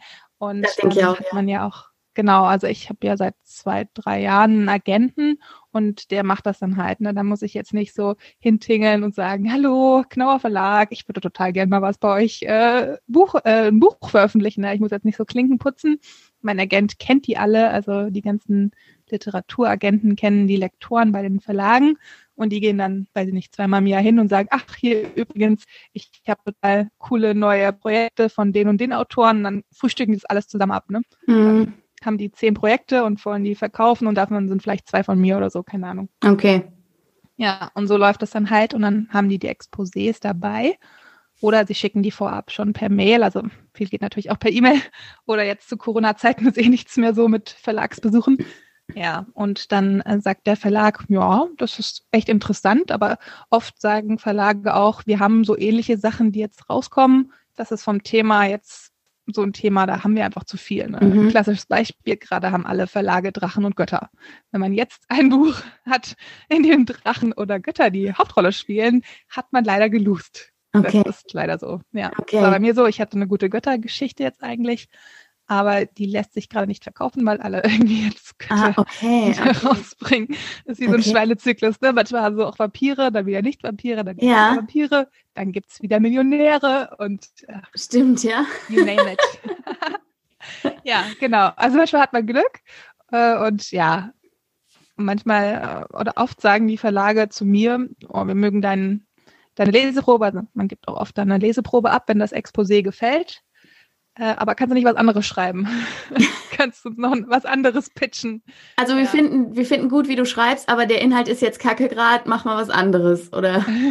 so will ich es nicht sagen, aber das Thema, das Thema ist schwierig. Das meine ich, genau. Ja, ja, ja. ja, das, genau. Also, das meinte ich mit ja, der genau. Inhalt. Ja, ja, okay. Genau. Und dann okay, sagt man, okay. ja gut, äh, ich hätte, ich habe jetzt meistens gesagt, im Februar könnten wir dann nochmal reden, weil ich habe dieses Jahr fünf, sechs Exposés geschrieben und da sind schon meine anderen Bücher so ein bisschen nach hinten gerutscht, ne, weil man braucht ja auch die Zeit, die Bücher zu schreiben und nicht nur neun Exposés oder so, glaube ich, mhm. habe ich sogar geschrieben, dieses erste Halbjahr. Und ja, wenn jetzt der Wahnsinn. Verlag XY, ich möchte jetzt keinen Namen nennen, weil ich da gerade neue Verträge abgeschlossen habe und es noch nicht preisgegeben klar, habe. Klar. Ähm, genau, wir reden dann im Februar nochmal über was Neues, wo dann eben keine Götter dabei sind.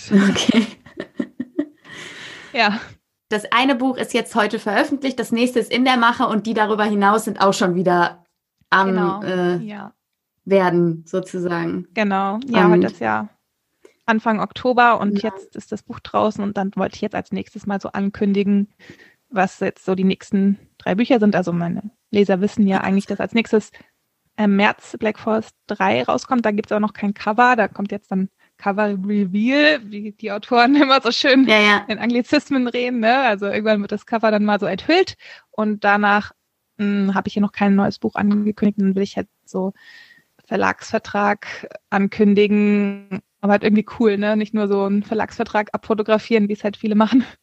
Ja. Ähm, Sollen wir was Nettes halt überlegen? Vielen auf die Nerven geht, ja.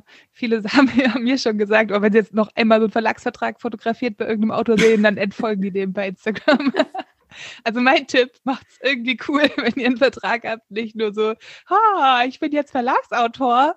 Ja, ja. Und manchmal nicht so gut an, obwohl man muss sich ja auch in Neid erarbeiten. Ne? Also macht, was ihr wollt. Vergesst es, was ich gesagt habe. Macht euer Ding. was, worauf ihr Bock habt. Aber jetzt nochmal zurück zu der Frage mit den ersten Schritten an einem, an einem Buch. Ich würde gerne wissen, ja, ja, hast du auch, aber nee, nee, nee, nee. wir roasten doch weiter. Also, Sehr gut, du hast hier den roten Faden im Blick. Genau. Ja. Also wie, wie kommst du quasi zu deinem Plot oder wie entsteht denn so ein Buch? Weil ich glaube ja, also ich habe angehört, ich habe ja selbst noch, also doch, ich habe wohl schon mal ein Buch geschrieben, mit, ja. mein, die Memoiren meiner Omi. Oh. Aber da hatte ich natürlich einen sehr roten Faden, weil ich mich mit meiner Omi alle zwei Wochen für vier Stunden getroffen habe und dann über ein Jahr haben wir das zusammen geschrieben quasi. Aber das ist natürlich nicht aufbereitet und so, ne? Und das hat ja, natürlich ja. auch, der Plot ist sehr klar vorgegeben, sag ich mal, ne? Ah, also was sie so im Krieg erlebt hat, oder? Ja, alles. Von, von, von Kleinkindalter bis äh, dann 90 zu dem Zeitpunkt.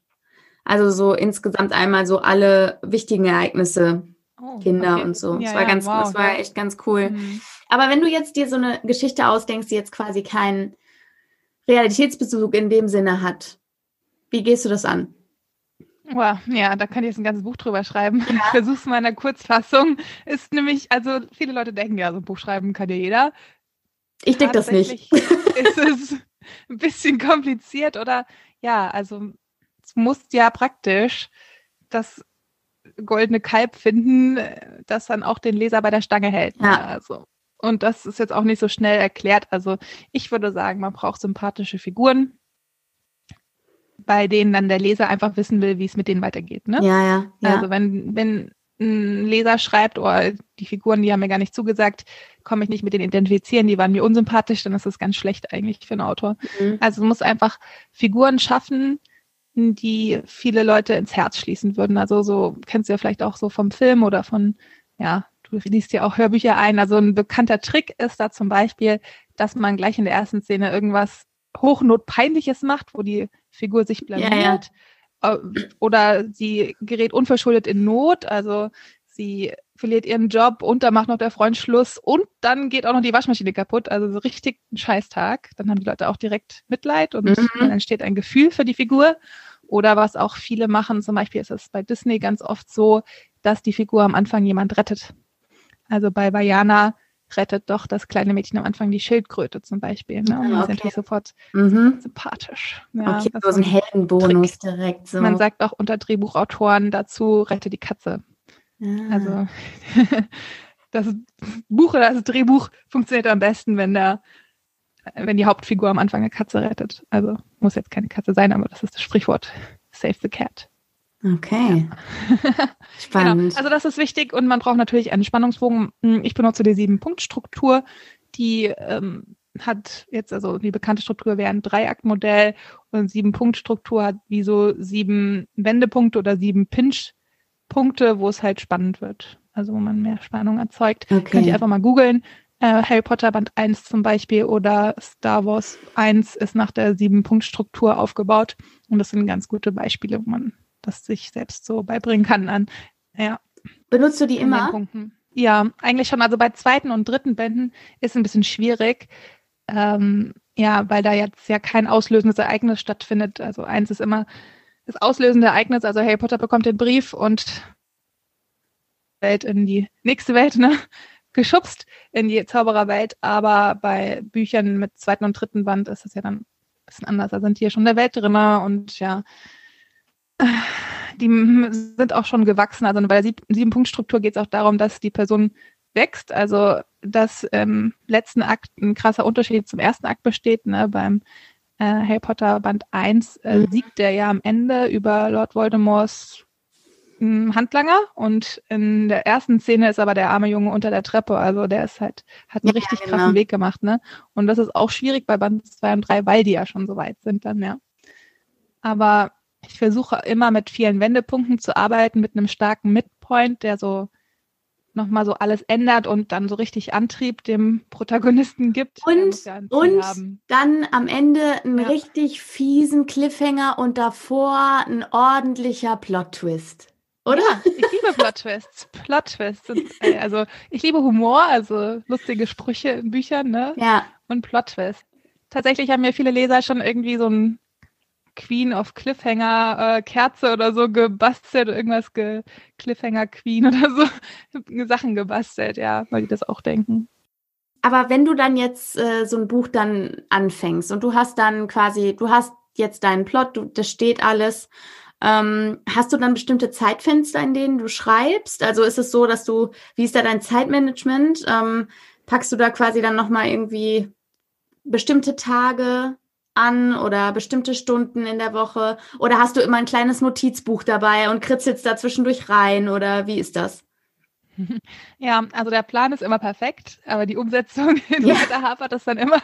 Also ich habe immer einen ganz tollen Jahresplan, das sieht super aus auf dem Papier, so mit voll genug Zeit und für jedes Buch drei, vier Monate.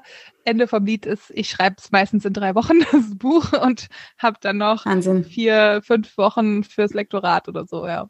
Ähm, aber es funktioniert. ja, also ich weiß nicht, ich habe oft manchmal Probleme, so das Buch reinzukommen oder von einem Buch ins nächste, ohne irgendwie mal abzuschalten und mhm. ähm, ja.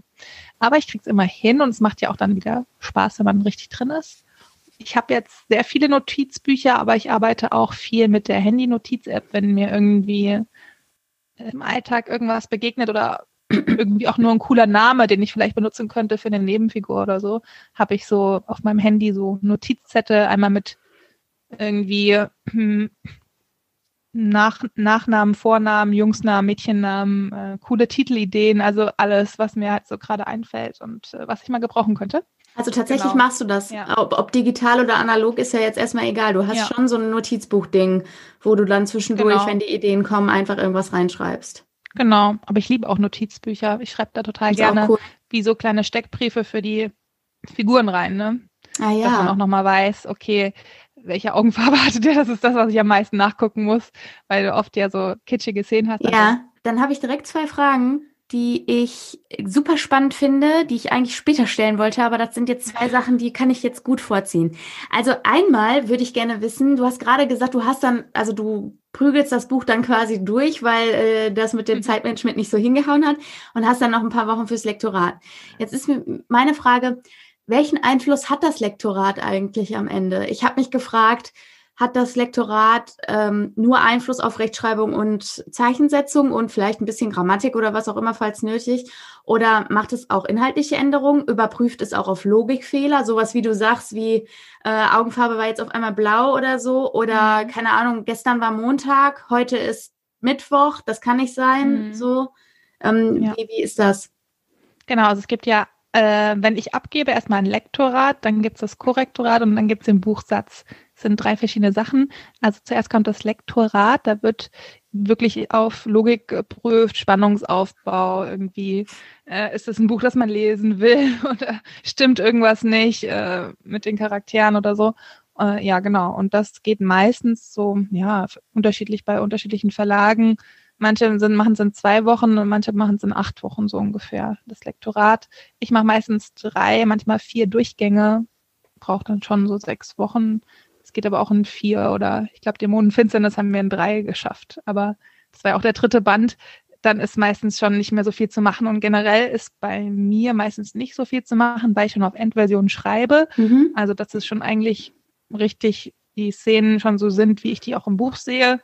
Ähm, ja, und meine Lektoren streichen mir meistens nicht so viel an, aber ich kenne Autoren, andere Autoren, die sagen, bei denen ist dann alles so rot angestrichen im ersten Lektoratsdurchgang, die müssen alles ändern oder so. Das ist mir jetzt noch nie so gegangen, aber das gibt's auch. Und es hat ja auch seine Berechtigung oder manche Autoren, die schreiben nicht Fall. auf Endversion und machen die Szenen erstmal nur so grob und müssen dann auch nochmal Szenen tauschen oder so. Das ist mir jetzt auch noch nicht so passiert. Ja. Okay, also das heißt, dann, ja. da wird schon auch auf Logikfehler überprüft und auf genau. inhaltliche Schnitzer. Genau. Mhm. Ja, und ähm, Rechtschreibung und Zeichensetzung kommt eigentlich erst im Korrektorat, aber meine Lektorin, die macht so. mir meistens schon ganz viele Kommas rein, weil ich einfach mit Kommasetzung nicht so nicht so der Held bin. Das hätte ich nämlich auch nicht gedacht, weil ich habe auch früher gedacht, oh, ich und meine Kommasetzung, ich werde nie Autorin. Im Endeffekt ist es nicht so schlimm. Und ich kenne auch eine Autorin mit Leserechtschreibschwäche oder zwei sogar und Wahnsinn. Autoren geworden. Aber da ist die ja. Rohfassung wohl kaum leserlich. Das ist dann, das ist dann so. Ich meine, dafür hat man ja dann auch das Lektorat, ne? wenn dann die äh, Idee gut ist, und ähm, ja. der Inhalt gut ist, dann äh, ist es ja dafür da, ne, diese Dinge zu korrigieren. Mhm. Ja. ja. absolut. Und ich meine, gerade jetzt diese eine, die ich gerade im Kopf habe, die Autorenkollegin, die hat es ja auch schon zweimal auf die Spiegel-Bestsellerliste geschafft, obwohl sie eben diese Rechtschreibschwäche hat. Also wow. einfach, Leute da draußen, folgt euren Träumen, lasst so. euch irgendwie nicht, nicht zurückhalten von sowas. Ja, ja. Egal, was alle Fall. Leute sagen, macht's einfach. Ähm, hast du Du hast die Frage vorhin schon an, beantwortet, Kerstin Gier, ne? Habe ich gerade gehört. Ja. Hast du mhm. ein Autorenvorbild, wäre meine Frage. Ja, also Kerstin Gier war immer oder ist eigentlich immer noch mein Autorenvorbild, weil ich gern halt lustige Bücher gelesen habe und ja auch schreibe. Und sie ist ja eine der wenigen deutschen Autoren, jetzt neben mir, die humorvolle Fantasy schreiben. Ja, und tatsächlich äh, sind wir jetzt so lo lockere Bekannte, so von Buchmessen und sie folgt mir auch und liked meine Bilder und ich natürlich like ich mir alle Bilder. Ja. also, also sie liked so, weiß ich nicht, öfter mal Bilder, jetzt nicht alle durch und so. Und ja, es ist cool, dass jetzt mein Idol mir auf der Buchmesse Hallo sagt, weil sie mich kennt. Voll, auf jeden Fall. Richtig cool. Fangirl-Moment, oh, ne? Ja, Trauma der Kindheit wurde wahr, sag ich dir. Ja, jetzt kann ich beruhigt sterben. Ähm, und du sagst jetzt, du prügelt so ein Buch teilweise innerhalb von ein paar Wochen durch, ähm, wenn es dann mit dem Zeitmanagement nicht so hingehauen hat. Wie viele Arbeitsstunden stecken denn in so einem Buch? Sagen wir mal so in so einem 400 Seiten Buch wie den ersten Teil von Black Forest High. Mhm. Ja, also die Autoren rechnen meistens in 1000 Wörtern. Also ja, ja. so ein normales Buch hat ungefähr 90.000 Wörter. Und wenn man so überlegt, man braucht ein bis zwei Stunden, also ich für 1000 Wörter, ähm, jetzt sind das ja 90 bis 180 Stunden. Aber das ist ja dann nur reine Schreibzeit. Ne? Du hast Brutto, ja, ja. Ähm, ich mache drei bis vier Lektoratsdurchgänge, dann noch einmal Korrektorat, dann noch einmal Buchsatz. Also ich muss es ja allein schon, und bevor es ein Lektorat geht, lese ich es ja auch nochmal.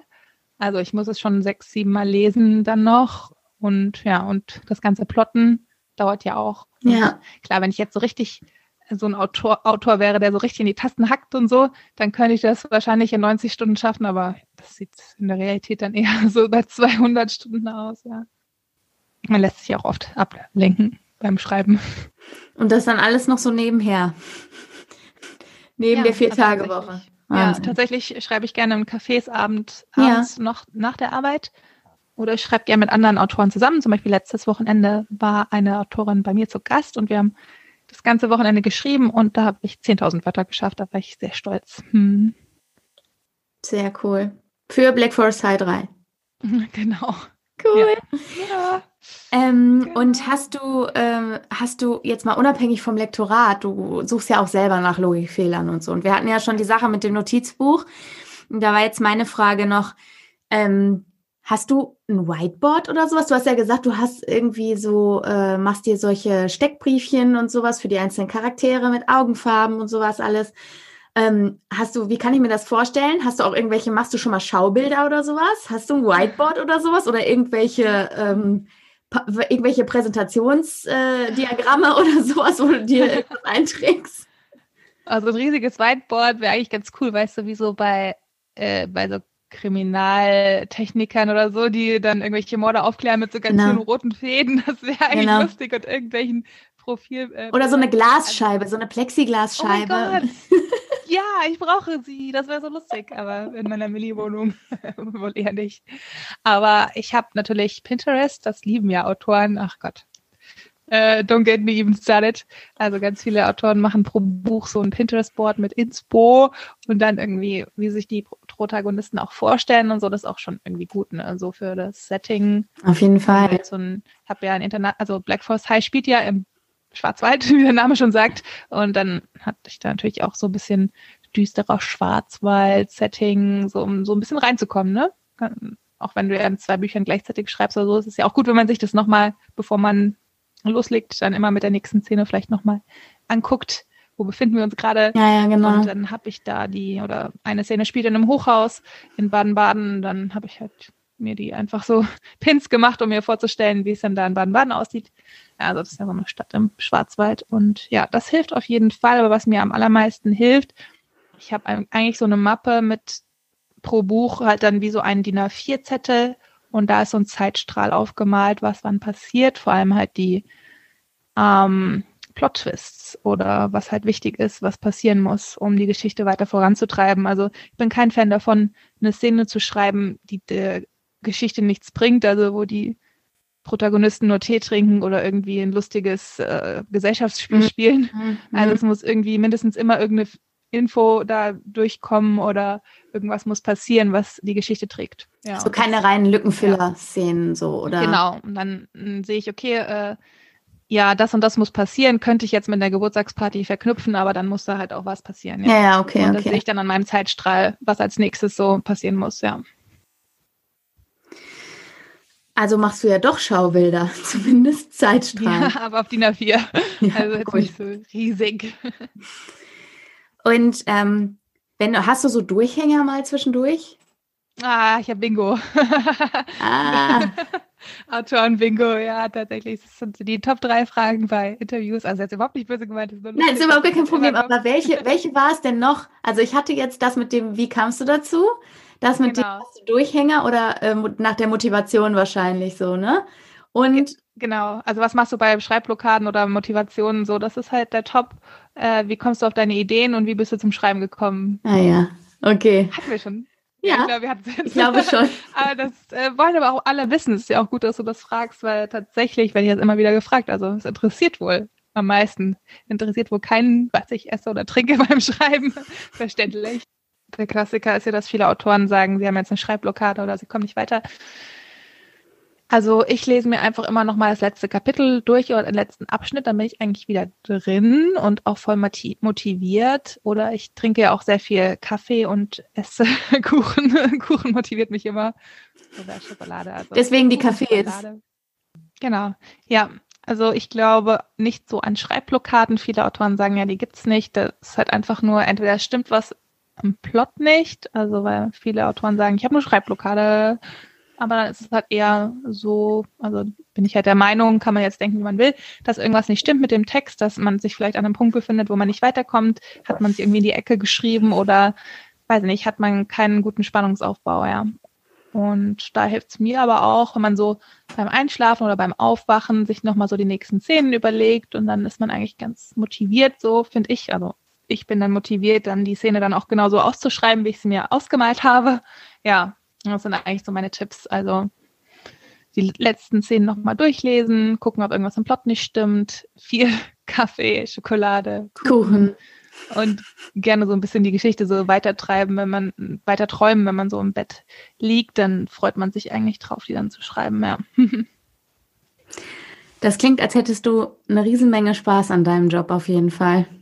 Ja, es ist einer, also für mich einer der besten Jobs der Welt. Also ich bin einfach ein gern kreativer Mensch. Ich erzähle gerne Geschichten. Ich habe auch den ganzen Tag gerne Geschichten um mich rum. Äh, ich höre ja Podcasts. Äh, also ich verschlinge Podca Kriminalpodcasts. Ne? Ich höre so alle Deutschen, ne? auch deine Stimmen im Kopf. Und ja, bei der Arbeit kann ich ganz gut Podcasts hören, wenn ich so, so Sachen mache, wo man jetzt nicht so super mhm. viele mhm. Gehirnzellen anstrengen muss. habe ich viele solche Tätigkeiten. Und ähm, ja, deswegen umgeben mich den ganzen Tag eigentlich Geschichten. Oder ich, natürlich habe ich Netflix, ne, und das sind ja auch Geschichten. Und ja, ich bin einfach da süchtig nach Geschichten und erzähle die auch gerne. Und deswegen ist das natürlich irgendwie meine Berufung, ja. Und weiß dein gesamtes Umfeld Bescheid über diese Berufung? Also ist es quasi, dein, dient dein Pseudonym tatsächlich nur dazu, dich quasi nach außen hin abzuschirmen sozusagen oder ähm, hat es auch andere Gründe? Ja, nö, das dient nur nach außen. Also ich kann sowieso nichts für mich behalten. das hätte ich nicht lange durchgehalten. Ah, nee, aber tatsächlich, mein Umfeld, die sagen, ach ja, schön, und ähm, jetzt bestellen wir was zu essen oder Nina, kannst du mal die Geschirrspülermaschine ausräumen? Ja, okay. ist jetzt nicht so, dass ich da jetzt als Star gefeiert wäre. Und auf der Straße wurdest du da schon mal angesprochen? Tatsächlich nur so, wenn Buchmesse ist, weil sich da sowieso viele ja. Menschen so in Frankfurt tummeln, äh, letztes Jahr oder war es vorletztes Jahr, war total süß. Da war ich in der U-Bahn auf dem Weg zur Frankfurter Buchmesse und es war halt früher Morgen, die ganze Pendler standen da so, als würden sie gleich einschlafen, alles war ruhig und dann kommt ein Mädchen mit Rucksack auf mich zu, also ein Teenager süß. und ruft so vorlaut, bist du Nina McKay? Und so, also die ganzen Pendler so haben sich so zur Seite gedreht, so mich angeguckt und ich so, ähm, ja kann ich was für dich tun? Und dann hat sie so aus ihrem Rucksack so ein Buch von mir gezickt und um ein Autogramm gebeten. Das war so süß. Ja, aber sonst, ja gut, im Buchhandel werde ich manchmal erkannt, aber zur Buchmesse, am Buchhandel sonst eher sehr, sehr selten, ja. Süß. Ja. ja. Coole Geschichte mit dem Mädchen auf jeden Fall. Das auch ein komisches Gefühl gewesen sein, oder? Ja, also es kam natürlich total unerwartet. Ich war ja auch mega müde und so. Ich habe mich natürlich total gefreut. Ja, ja weil es ja schon irgendwie cool ist, erkannt zu werden halt, weil man, weil es ja auch zeigt, dass, also sie hatte ja das Buch dabei, sie hat das ja. den ganzen Weg mitgeschleppt, sie war ja. bereit, das den ganzen Tag über die Buchmesse zu schleppen, nur damit ich das signiere. Das ist ja einfach schon mal äh, ein richtig tolles Kompliment. Auf jeden Fall, mhm. auf jeden Fall. Das motiviert auch, wenn man dann ja. eine Rückmeldung kriegt, ne, von den, auf jeden äh, von Fall. den Lesern. Also ich mein, bei Buchmessen schwebe ich, ne? Da ja, habe ich dann ich. drei, vier Signierstunden. Mhm. Manche Leute stellen sich eine Stunde in meine Schlange. Wahnsinn. Gut, jetzt im Vergleich zu Kerstin Gier ist es nichts oder zu Sebastian Fitzek, aber äh, es ist schon cool. Und dann kommen die da mit vier, fünf von meinen Büchern und ich meine, die müssen das ja tragen oder irgendwie an der Garderobe Geld für bezahlen, dass sie das da einlagern. Also es ist ja schon sehr viel Commitment, dass sie sich dann da auf jeden Fall geben, nur für mich. Muss echt ein cooles Gefühl sein. Ja, also es ist, macht mich immer wieder total happy, egal wie viele Jahre vergehen. Ja. Und du hast ja, wie, wie wir schon jetzt oft erwähnt haben, noch diesen Brotjob, wie wir ihn nennen. Und beim Bäcker, ähm, beim Bäcker genau. Jetzt haben wir auch noch über Kuchen gesprochen, jetzt sind die Leute völlig, völlig verwirrt. Das ist das Einzige, was jetzt hängen bleibt bei diesem Genau. Tina McKay arbeitet beim Bäcker und isst Kuchen. Genau. Du machst ja einen ganz schönen Spagat aktuell und auch schon seit ein paar Jahren. Hast du vor, das zu ändern? Also tatsächlich ist mein Brotjob mir auch sehr wichtig, weil er auch sehr viel Spaß macht. Ähm, und ich habe eigentlich echt ein cooles Team. Also wir sind so 20 Leute da im Marketing und wir kommen sehr gut klar, sind halt so Leute, ich bin fast die Älteste, also sehr junges Team, so alle so mit 20er, Anfang 20er. Wie alt bist du denn? Ich bin 36. 36. Ja, also ich glaube, es gibt nur zwei im Team, die älter sind und dann der Geschäftsführer, der auch ähm, unser Marketingleiter aktuell ist. Und ja, wir kommen sehr gut klar. Wir haben auch so einen Team-Chat, wir schicken uns die ganze Zeit lustige Memes oder ähm, wir planen jetzt einen TikTok-Account, das war schon sehr lustig. Und wir machen zum Beispiel Weihnachtsmeetings momentan oder seit Juli machen wir Weihnachtsmeetings und da haben wir dann alle so ein lustiges Geweih auf oder so eine Nikolaus im Sommer. Ja, ja, du musst ja dich aufs Weihnachtsgeschäft vorbereiten ah. und ähm, schon oh, planen, cool. wie wird dann die ja, Webseite ja, aussehen. Im Weihnachtsgeschäft kannst du jetzt erst im Oktober machen. Ne? Du musst die Webseite planen und Werbeaktionen und dann stopfen wir uns mit Dominosteinen äh, voll und wir haben so ein lustiges Nikolaus-Stofftier, das dann so Weihnachtslieder singt und dann machen wir Weihnachtsmeeting. Und alle die Stimmung der Geschäftsführer, der Geschäftsführer, jetzt sieht meistens so ein Haarreif auf mit so einem Plüsch. ähm, das sieht nicht aus. Äh, Heiligenschein. So äh, ähm, also wie heißt äh, Sachs, der, wo der Nikolaus durchkommt durch die durch den Schornstein. Im Kamin. Plüschschornstein. Ja. ist dann ein Plüsch-Nikolaus. Man sieht nur noch die Füße vom Nikolaus in dem Plüschschornstein und das äh, lief unser Geschäftsführer zum Beispiel. Und ja, so ich, ziehen wir dann auf und dann machen wir schon im Juli bei 36 Grad Weihnachtsmeeting und essen Dominosteine vom letzten Jahr und Lebkuchen. Die werden dann auch auf ja, Vorrat gekauft im Vorgehen. Ja, ja. Und, äh, für die Weihnachtsmeeting. Äh, wehe, da isst jemand der letzten Dominostein auf und dann geht's nichts mehr. Nein. Äh, ist ja ganz lustig und wir haben ja auch sehr viele Lizenzpartner. Das ist eigentlich das Beste an meinem Job, weil ich mit so coolen Lizenzen arbeiten darf wie Disney, Pummel Einhorn, oh, cool. Kitty, äh, Bayern München, mh, hm, Vincent Weiss, ACDC. Also eben richtig tolle Lizenzpartner. Ich bin ja ein großer Disney-Fan und durch den Job kann ich natürlich Disney-Filme bis zu zwei Jahre vor dem Kino-Release äh, schon sehen. Also oft wird natürlich noch voll viel geändert und am Anfang cool. ist es mehr wie so ganz viele Szenen mehr so gescribbelt. Äh, aber das ist natürlich cool. Hab anderthalb Jahre vor Frozen 3 schon, nee, Frozen 2? Frozen 2 ist gerade, ne? Äh, Frozen 3 ist gerade in, in, der Mache. Aber ähm, Frozen 2 habe ich anderthalb Jahre vorher, bevor es in die Kinos kam, schon gesehen. Natürlich viele Szenen nicht gerendert oder nur gescribbelt. Das war schon richtig cool, obwohl die noch ziemlich viel geändert haben bis zum Schluss. Also es kann natürlich auch passieren, äh, du, du, freust dich schon so voll drauf und dann haben die den Charakter halt rausgenommen. Ähm, oder das Ende nochmal geändert bei, mhm. bei Eiskönigin 2 oder so. Aber trotzdem ist es halt cool, weil du es halt, man, ich habe es schon gesehen. Ne? ja. Okay, also ich kann verstehen, ich kann verstehen, dass du an deinem Job hängst, aber bist du nicht, äh, bist du nicht tierisch gestresst? Oder ist es so, dass ähm, tatsächlich beide Jobs dich nicht so wahnsinnig stressen, weil sie dir beide gut tun? So. Hm. Ja, also mir tun auf jeden Fall beide gut. Ähm, ich sage aber halt nur, halt, mein Brotjob ist wirklich Weihnachtsgeschäft bis Muttertagsgeschäft schon stressig. Aber nach Muttertag bis so September ist es wieder ruhig. Ja. Vier Monate im Jahr hat man Ruhe und dann ist halt wieder stressig. ungefähr so, ja, da, weiß ich nicht, fünf Monate hat man Ruhe, ja. Ähm, ja, es gibt mir beides eigentlich viel und ich bin ja auch in beiden Jobs sehr kreativ, bin ja da auch im Marketing und ja, ist schon irgendwie schon meins. Also manchmal beneide ich natürlich Vollzeitautoren, weil die auch meistens dann ein, zwei Bücher im Jahr schreiben mm, und sich da auch voll drauf konzentrieren können. Ne? Ich, ich war jetzt wieder total überrascht von dem Release Day heute. Ich habe gestern Abend noch irgendwelche Release äh, Sachen gebastelt, irgendwelche, ja, also so Ankündigungsposts und so, ne, weil das wird ja oft geteilt. Also wenn ich mhm. poste, mhm. ja, ja, heute kommt ein neues Buch raus, dann gibt's halt 200 Blogger, die das teilen, ihre Instagram-Stories und irgendwas muss ja dann gut aussehen, kann es jetzt ja nicht ohne Cover. Also es muss schon ein bisschen nett aussehen. Ja, ja, ja verstehe. Ich natürlich gestern voll zusammengefrickelt, sah jetzt auch nicht so super toll aus. Aber ja, es, ich habe halt gar nicht so viel Zeit dann für Marketing, was ein Vollzeitautor halt hätte. Oder mhm. ein Vollzeitautor hätte sich wahrscheinlich jetzt schon dreimal um ein Hörbuch gekümmert oder um Signieraktionen. Aber ich habe dann nicht die Zeit, mich so zu kümmern. Ja. Ja, vielleicht demnächst, ne?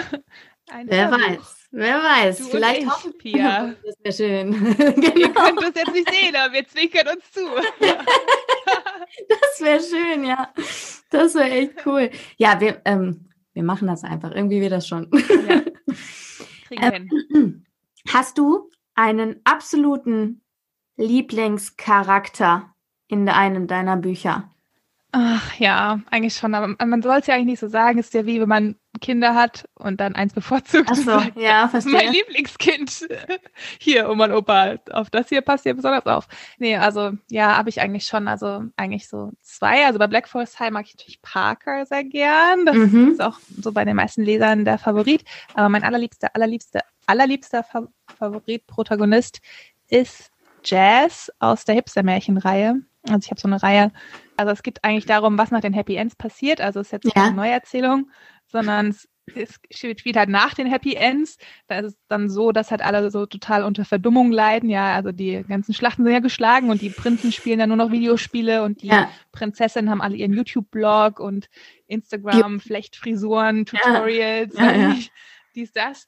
Mm, und dann werden aber alle Happy Ends gestohlen und dann müssen die wieder über sich hinauswachsen und äh, die Happy Ends zurückholen und die ah. Prinzessinnen werden dann so richtig Badass Prinzessin und so weiter. Also ist ja schon sehr modern. Die haben ja auch alle einen Selfie-Stick auf dem Cover, wenn dir das aufgefallen ist. Also es gibt ja vier Bücher und es ist jedes Mal eine Prinzessin mit Selfie-Stick drauf, weil die sich ja auch durchsetzen müssen und das dann halt auch auf, als Waffe benutzen. benutzen.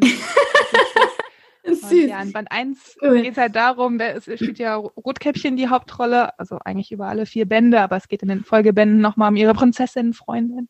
Und ja, die ist ein bisschen frustriert, die ist als einzige, hat sie ja keinen Prinz, ne? Ja. Single, like a Pringle, so wie ich. ja, und äh, die trifft dann auf einen Hipsterwolf.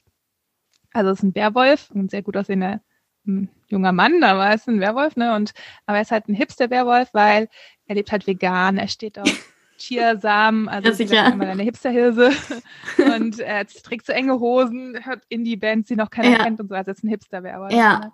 Ja. Und dann landet sie aber in einem Love Triangle, also der äh, das ist auch ein Motiv, was dir gefällt, oder? Ja, oh Gott, Love Triangles. Ja, ist ein Klischee, aber ich liebe es. Auf jeden Fall kommt da noch, ähm, oh Gott, jetzt spoilere ich, glaube ich, ein bisschen, aber es ist eigentlich schnell ersichtlich. Äh, sie aus einem bestimmten Grund verdächtigen sie äh, Captain James Hook hinter diesen geklauten Happy Ends zu stecken. Mhm. Reisen nach Neverland, also von mhm. Wald nach Neverland mhm. und treffen da einen sehr gut aussehenden jungen Mann. Ähm, und die ganzen Feen haben schon gesagt, passt passt auf, wenn ihr den Hook findet, ne, kommt dem nicht zu nah, vor allem du nicht Rotkäppchen, der hat gerade sehr viele Datingkurse belegt, ne, es könnte gefährlich werden. Und Rotkäppchen sagt also, ja, bitte, also jetzt. So ein richtiger Pickup-Artist.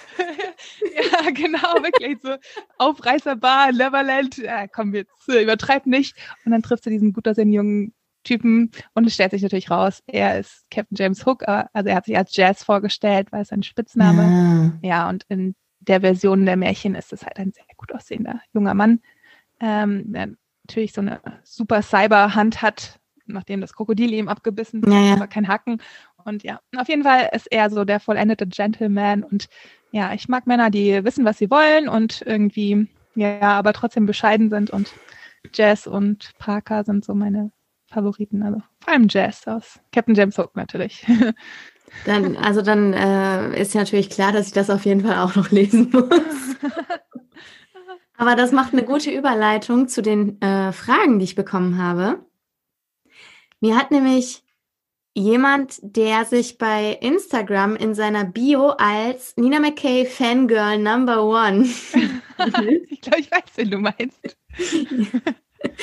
Der, äh, ich, ich sage jetzt einfach immer den Profilnamen. Der Profilname ist Amy McCarroll.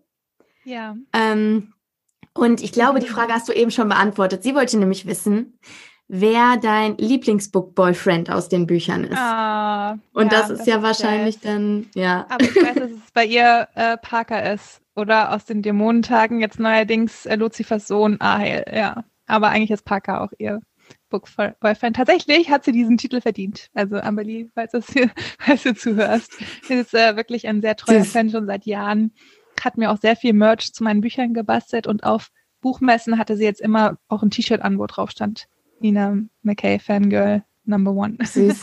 äh, sie äh, hat auch gleich Geburtstag, glaube ich. Ich habe heute Ja. gesehen, sie äh, hat Geburtstag in anderthalb Stunden. Also die Amelie, total treue Leserin, hat genau, hat jetzt gleich Geburtstag, Sweet 16 und ich bin eingeladen. Äh, ja, und wusstest du, also sie heißt ja Amelie und ihr Profilname bei Instagram heißt Amy Mackerel. Ja, genau. Nachname setzt sich zusammen aus McKay, also Mac. Ja. Und ähm, sie war jetzt nicht mehr so Soy-Luna-Fan und da heißt die andere, ich weiß es nicht genau, also dieses Carol kommt aus dieser Soy-Luna-Serie. Ach, Genau, so also sie hat sozusagen ihre zwei größten Idole vereint, sagt sie immer, ja. Entzückend. Und äh, dann habe ich noch eine Frage von äh, einem Profil. Ich, ich denke, die Dame heißt Sabine. Sie nennt sich nämlich Sabine Elisabeth 5. Und sie fragt, ähm, wie du auf die Idee zur Dämonenreihe gekommen bist. Ah, die Sabine, das ist, ich weiß nicht, ob ich sagen darf, aber doch, ich sage jetzt einfach, ich kann eh nichts für mich behalten. Die Sabine ist auch ein sehr treuer Fan und zufälligerweise Amelies Mutter. Also, Da ist das Mutter-Tochter-Gespann, von dem du schon. Ja, Beispiel. ich habe so Süß. drei, vier Mutter-Tochter-Gespanne, die sind so süß. Und tatsächlich, Amelie und Sabine, wir haben sehr viel Kontakt, weil die zufällig bei mir um die Ecke wohnen und ich bin auch morgen beim Geburtstag eingeladen. Und Ach, wie schon schön. Und ja, die beiden sind so aktiv. Und immer wenn irgendjemand sagt, äh, stell doch mal eine. Frage an Nina McKay, sind die ganz vorne dabei. Es ist so süß. Ich bin so happy, dass äh, die beiden meine Bücher lesen. Also Grüße gehen raus.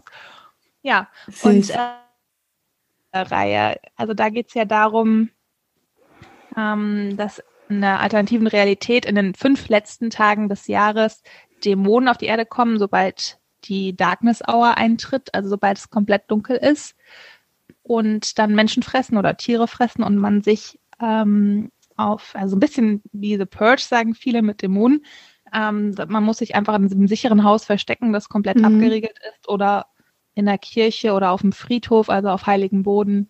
Genau. Und tatsächlich habe ich das geträumt. Also Band 1 sozusagen habe ich geträumt, dass ich sogar äh, mir ein sicheres Haus suchen muss und meinen Freunden habe ich so eine Karte gemalt, wie die da auch hinkommen zu diesem super sicheren Haus, aber ich habe mich da irgendwie irgendwie blöd vermalt und dann werden meine Freunde fast von Dämonen gefressen, weil ich die Karte nicht richtig gemalt habe. Das sind auch, das können nur Autoren träumen, oder? Ich habe tatsächlich schon drei, vier Bücher geträumt, ja. Und dann sind die aber doch noch ganz äh, last minute in das Haus gekommen und dann waren aber ganz viele Dämonen draußen und Dämonentage gibt's halt wie so Dämonen-Clans und das, die bestehen aus Alpha, Beta, Gamma, Delta und Omega-Dämonen, also fünf verschiedene Arten. Mhm. Und die schleichen dann ums Haus und rufen, äh, da ist ein Halbdämon drin, gibt uns den Halbdämon. Und dann in meinem Traum haben mich dann alle so angeguckt, so, du bist doch hier schuld, dass wir fast gefressen wurden, du bist der bestimmte Halbdämon und so ähnlich ist halt auch in dem Buch. Dann habe ich noch das Ende geträumt, aber das erreiche ich natürlich jetzt nicht. Und alles dazwischen habe ich ausgedacht.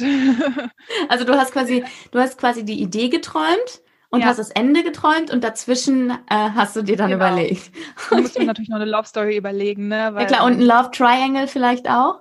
Oder? Du hast jetzt eigentlich keinen Love Triangle, das ist eher so, also der Klassiker bei Jugendfantasy ist ja entweder eine ver verbotene Liebe oder Ja. das Love Triangle und das ist jetzt die verbotene Liebe. Ah, okay. So, als ein anderer Dämon, Halbdämon, der ganz schnuckelig ist. Ja, aber aus Mhm. verschiedenen Gründen darf es nicht sein. mhm, mhm, Ja. Mhm.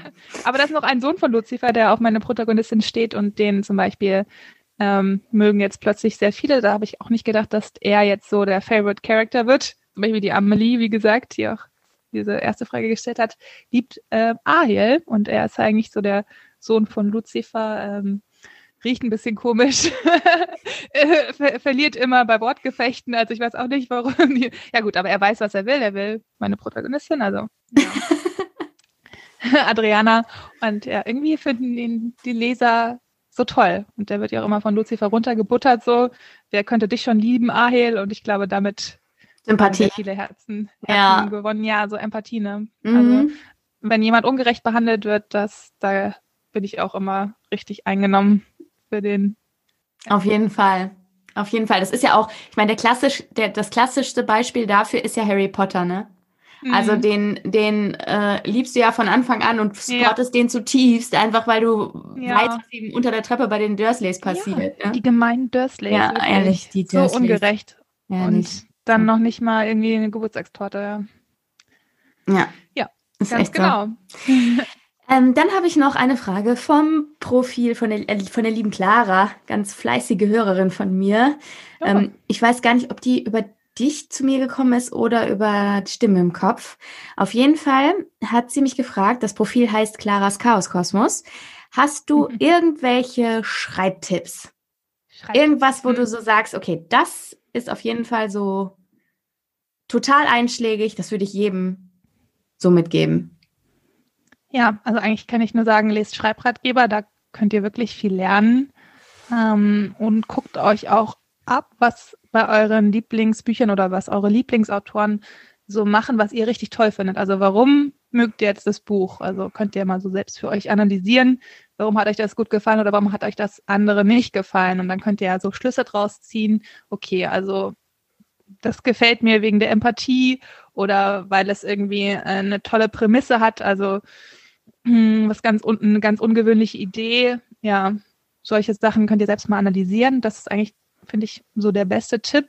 Und sonst, wie viele Autoren sagen, einfach schreiben, weil mit jedem Buch Mhm. verbessert man sich. Mit alle 100.000 Wörter verbessert man seinen Schreibstil und deswegen einfach schreiben, nicht äh, drei, vier, fünf Jahre für ein Buch brauchen. Dann wird es nämlich schwierig, schon eher das äh, zu verkaufen und dann Mhm. auch nächstes zu schreiben. Ja. Okay. Dann habe ich noch eine Frage gekriegt von einem Profil. Da konnte ich leider den äh, Namen nicht rausfinden. Das Profil heißt Nothing Without Books. Ähm, schreibst du immer nur an einem Buch oder auch manchmal an zweien gleichzeitig? Und ich glaube, der geneigte Mhm. Hörer wird vorhin schon gehört haben, dass du zwischendurch mal gesagt hast, du musst dich an die Settings anpassen oder wieder akklimatisieren sozusagen, wenn du an zwei Büchern gleichzeitig äh, schreibst. Ja, genau. Gut, früher war es auch extremer, da habe ich zwischen sehr vielen Büchern gewechselt. Jetzt habe ich meistens ein Hauptthema und eins mache ich vielleicht noch Lektorat nebenbei, was jetzt auch noch keinen Verlag hat. Oder gerade habe ich halt viel hin und her gewechselt zwischen verschiedenen Exposés und da brauchte ich vor allem ja nochmal die Pinterest-Boards, Mhm. um halt in verschiedenen Welten nochmal so irgendwie klarzukommen. Ja, also mehr, mehr so ein Manuskript schreiben, eins überarbeiten und noch irgendwie Exposés schreiben. Okay, aber du Und schreibst jetzt nicht an zwei. Ich vermute, dass die Frage dahin zielte, ob du an zwei Manuskripten gleichzeitig schreibst, schon mal so. Ja. Ja, früher war das so, da habe ich ja zum Beispiel Games of Flames so, ein, so parallel mit Dämonentage geschrieben. Jetzt gerade schreibe ich für mich noch ein Buch aus einem ganz anderen Genre, aber hauptsächlich konzentriere ich mich auf ein Buch. Also ein Okay. Manuskript und nebenbei, wenn ich Zeit habe, noch dieses ein Buch, das ich wahrscheinlich im Self-Publishing rausbringe, also ohne Verlag. Ja. Also du hast jetzt, du planst jetzt ein Buch im Self-Publishing rauszubringen. Mhm. Okay. Ähm, das mit den Göttern. Nee, ein, das wäre auch eine Idee, aber ich weiß gar nicht, ob man Fantasy, ob das so ein gutes Ding ist für Self-Publishing. Nee, also entweder mache ich New Adult oder Erotik. Uh. okay. Also das Buch, was ich jetzt schreibe, ist Erotik, also ein ganz anderes Genre. Wie Falls jetzt Minderjährige zuhören, ich habe nichts gesagt. aber wie kamst du denn, ich muss trotzdem nachhaken, wie kamst du auf den Wechsel von Jugendfantasy zu Erotik? Jetzt hattest du einfach Lust, was so komplett anderes, aus der Art geratenes äh, in Bezug auf deine alten Bücher eben oder auf die bisher geschriebenen. Äh, Ja, das ist eigentlich eine lustige Geschichte. Also ich bin ja im Drachenmond Verlag, wo die Hipster-Märchenreihe erschienen ist. Äh, sind wir sehr gut vernetzt. Also wir machen oft so Drachenmond-Sommerpartys oder Weihnachtsfeste, wo auch Leser dann in den Verlag kommen. Und wir treffen uns oft auch mal so einfach für ein Wochenende oder für Lesungen. Äh, und dann sind wir auch immer bei der Verlegerin in, in dem Haus. Und da essen wir dann abends immer und da kam es mal so nach ein paar Weinchen zu einer kleinen Schnapsidee. Eigentlich ist das ja, wortwörtlich so gewesen. Es ist aus Schnaps entstanden, diese Idee, dass wir gesagt haben, hm, das war so vor drei, vier Jahren, da war plötzlich in den USA so ein Trend, äh, Dinosaurier-Pornos. Ne? Also Bücher, wo es. oh Gott. Bitte alle Minderjährigen müssen hier mal zwei Minuten vorspulen. Also wirklich, das, da gibt es so Bücher, die heißen dann Taken by the T-Rex. Also, du liebe Güte, was ist das denn für ein Trend? So. Und wir haben uns da halt sehr amüsiert, als wir das alles uns durchgelesen haben. Also wir haben dann halt so die Cover uns angeguckt bei Amazon und worum es geht. Und wir konnten einfach nicht mehr vor Lachen. Also manchmal gibt ja auch gerade dieses eine Buch irgendwie, äh, How I Fall in Love with the Coronavirus oder so. Und da geht es darum, dass Coronavirus ein Mensch ist und äh, die dann mit ihm, ja, Dinge tut. Auf jeden Fall seltsame Trends und wir haben uns sehr amüsiert äh, bei ein, zwei Schnaps und ja, so viel habe ich gar nicht getrunken. Aber dann hatten wir überlegt, okay, Dinosaurierpornos, was kommt als nächstes? und dann haben wir einfach mal so lustig hin und her gesponnen. Also eine Autorin hat dann einfach mal so einen Klappentext geschrieben, wo es halt um Yeti ging. Und ich hatte es irgendwie dann mit äh, Zentauren oder so und es war halt sehr lustig. Wir haben uns dann übertrieben überlegt, was das für ein lustiges Also ist es, aber das wird dann jetzt wieder, das wird dann wieder, das wird dann Fantasy-Erotik oder? Nein, nein, nein, nein. Nein, nein. Davon okay. bin ich dann weggekommen. Das war nur so die allererste Idee. Okay. Ich gedacht, also eigentlich ist die Buchidee ja gut, aber es ist ein bisschen absurd, wenn es Zentauren sind. Ja. In der Tat. Normale Männer gemacht, normale Jungs. Das Absurde habe ich rausgestrichen, aber ich fand die okay. Idee halt einfach irgendwie cool. Also den, den Plot, ja. Und deswegen daran schreibe ich gerade, bin jetzt noch nicht so weit, weil ich das ja keinem Verlag angeboten habe. Und tatsächlich ist es so, wenn du ja über deinen Agenten ein Exposé in einem Verlag anbietest, dann kriegst du eine Deadline. Ja, genau. Wenn du das Ding liefern musst, dann hast du den Ansporn. Du kriegst auch eine, meistens eine Vorschusszahlung, hast du die Kohle schon und dann denkst du dir, super, wenn ich jetzt nicht liefere, muss ich die vielleicht zurückzahlen. Besser, ich äh, klemme mich jetzt dahinter. Deswegen natürlich die Verlagsromane äh, schneller fertig, bedeutend schneller als dieser Erotikroman. Ich habe noch eine letzte Frage von Nothing Without Books, kam die auch. Und zwar, äh, wieso du so fiese Cliffhanger hast. Die Frage erinnert mich irgendwie an mein, was zum Teufel ist los mit dir von heute, nachdem ich gestern dein Buch zu Ende gelesen habe. Das war eine sehr süße Nachricht von dir, aber ich wusste sofort, dass es um den Cliffhanger ging. Dann hätte er auch sagen können, okay, sie ist irgendwie sauer auf mich. Was zum Teufel ist los mit dir? Aber ich wusste sofort, dass es um den Cliffhanger ging. Ja, ich mag das einfach, wenn die Leute dann auch das nächste Buch kaufen. Ja, also, komisch. Also ich habe irgendwie klar, ne? konnte ich diese Frage, die Antwort auf diese Frage, habe ich quasi prophetisch vorhergesehen. ja, das, ja, aber es ist tatsächlich so, dass ich gerne Enden schreibe, die es noch nie gab. Und das sind halt meistens dann auch Cliffhanger, außer es ist halt ein Einzelband. Da schreibe ich auch Enden, die es noch nie gab. Also einfach mal was Neues und ja, auch irgendwie halt natürlich, dass die Leute danach noch sich damit mit dem Buch beschäftigen. Wenn das jetzt so 0815 ist, dann, weiß ich nicht, dann schlagen die das Buch zu und denken sich, ja, nett, irgendwie war, war schön, aber sie sprechen dann vielleicht auch nicht drüber auf Instagram oder so. Ja, machen ja viele Autoren. Manche haben den Trend, das finde ich jetzt nicht so geil, dass sie am Schluss nochmal Protagonisten sterben lassen, damit die Leute dann so bei Facebook posten, Leute, habt ihr dieses Buch gelesen? Ich habe mhm. Redebedarf, ja. Aber mhm. so bin ich jetzt auch nicht. Also ich lasse jetzt Aber, aber du, du, ganz ehrlich, wenn ich Buchblogger wäre, ne? Mhm. Du hast ja jetzt, ohne zu spoilern, du hast ja jetzt keinen Protagonisten sterben lassen. Mhm. Aber ich habe trotzdem Redebedarf. Das ist gut. Also, so ich meine, äh, du, also man braucht Protagonisten nicht sterben zu lassen, um den Leuten zu sagen, Leute, lest dieses Buch, es ist super spannend und es passieren Dinge, mit denen man auf keinen Fall rechnet. ja, es passieren Dinge. es passieren Dinge. Dinge. Merkwürdige Dinge spielen sich ab, liebe Freunde. Werfen ihre Schatten voraus. Werfen ihre Schatten voraus, genau. Oh mein Gott, Klischee. Gut, ja, also im Grunde war es das mit den Fragen. Wir sind am Ende des Interviews ja. angekommen und ja, äh, ja wir, ich sage jetzt einfach mal, wir versuchen alles, um irgendwie ein Hörbuch zustande zu kriegen hm. ähm, und sind da dran und hoffen, dass das irgendwann äh, passieren wird. Ja, das wäre richtig cool und ich finde es ja. auch richtig toll. Also wenn das so klappt, also du klemmst dich ja da dahinter, das finde ich richtig toll und ich glaube auch, dass das von deiner Stimme richtig gut passt. Ich hoffe. Ja, also Mir macht das auf jeden Fall Spaß. Gehört. Ich liebe diese, ich liebe diese Geschichte einfach, ne? Das ja. ist so äh, irgendwie so nett. Und außerdem, ähm, ich finde Bücher mit vielen Charakteren sind immer eine große Herausforderung. Stimmt. Und außerdem ist dieses Genre, also ich, mein Genre ist ja eigentlich so gruselig, ne? Ich ja. werde aber mhm. eigentlich immer für Liebesgeschichten gebucht. Schmalz. ja, es ist wirklich, wirklich immer geschmalzig. Und ich konnte vorhin, was du gesagt hast, auch so gut nachvollziehen mit dem ähm, Settingwechsel quasi, weil ich nämlich im Moment quasi parallel eine Gruselgeschichte lese, also nicht für den Podcast, sondern mhm. für einen Hörverlag.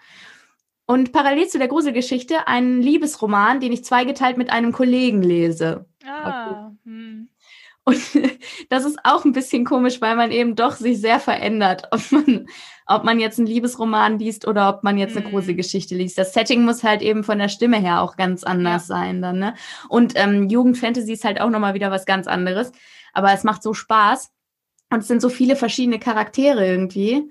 Und die sind so liebevoll und detailreich gestaltet. Also ich hätte tierisch Lust. Also wir bleiben auf jeden Fall ja, dran. Auf jeden Fall. Ne? Ich gut genau. vorstellen, habt ihr deine Leseproben schon gehört, also deine Hörproben von meinen Büchern, ja. Ja, und ich habe ja dich kennengelernt durch Stimmen im Kopf Podcast, den ich ja sehr gerne höre. Und da warst du ja, glaube ich, nicht von Folge 1 dabei, sondern irgendwie kurz später. Ja, wir haben ja ähm, nur diese, wir haben ja nur diese Reihe. Ja.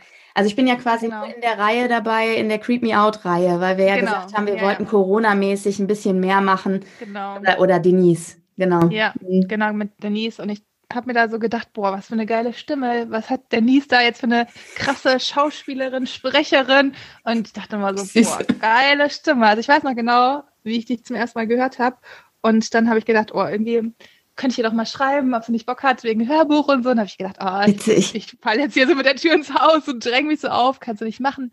Und dann hast du irgendwie nach fünf Folgen oder so mal so einen Aufruf gemacht, dass sich doch Autoren bei dir melden können, für eine Hörprobe einzulesen. Und ich so, ja, sofort, ich schreibe sie an, jetzt ist es gar nicht mehr peinlich. Also nee, ich bin einfach wäre es auch so Mensch, aber jetzt war eine totale, ist, ist eine Riesenehre ja. einfach. Und äh, wir machen das. Irgendwie wird das schon, das wird schon mhm. irgendwie zustande kommen. Man ja. muss bloß dranbleiben, ne? Wir bestellen das Fall. ganze Ding und dann wird es schon laufen. Ja. ne? Also auf jeden Fall laufen. Ja, Leute. Wir sind am Ende, wir sind am Ende mit dem ja, Interview. Nur mit dem Interview. Kein auf jeden Fall ein Happy End, genau. Vielen Dank, oh Nina, God. für äh, deine Zeit und für das nette Interview. Und ich hoffe, ihr hattet ganz, ganz viel Spaß ähm, beim Zuhören und äh, eure Fragen wurden ausreichend beantwortet und vielleicht noch darüber hinaus. Und wir hören uns am Samstag wieder zu einer neuen Gruselgeschichte und nächste Woche Mittwoch mit einer neuen Hörergeschichte. Und ich möchte gerne dir, liebe Nina, das äh, letzte Wort überlassen. Ja, also das letzte Wort. Dankeschön, dass ihr zugehört habt. Und wenn ihr auch den Traum habt, Autorin zu werden, kann ich nur raten, verfolgt eure Träume, lasst euch von niemand reinreden und ja, macht euer Ding. Zieht's durch.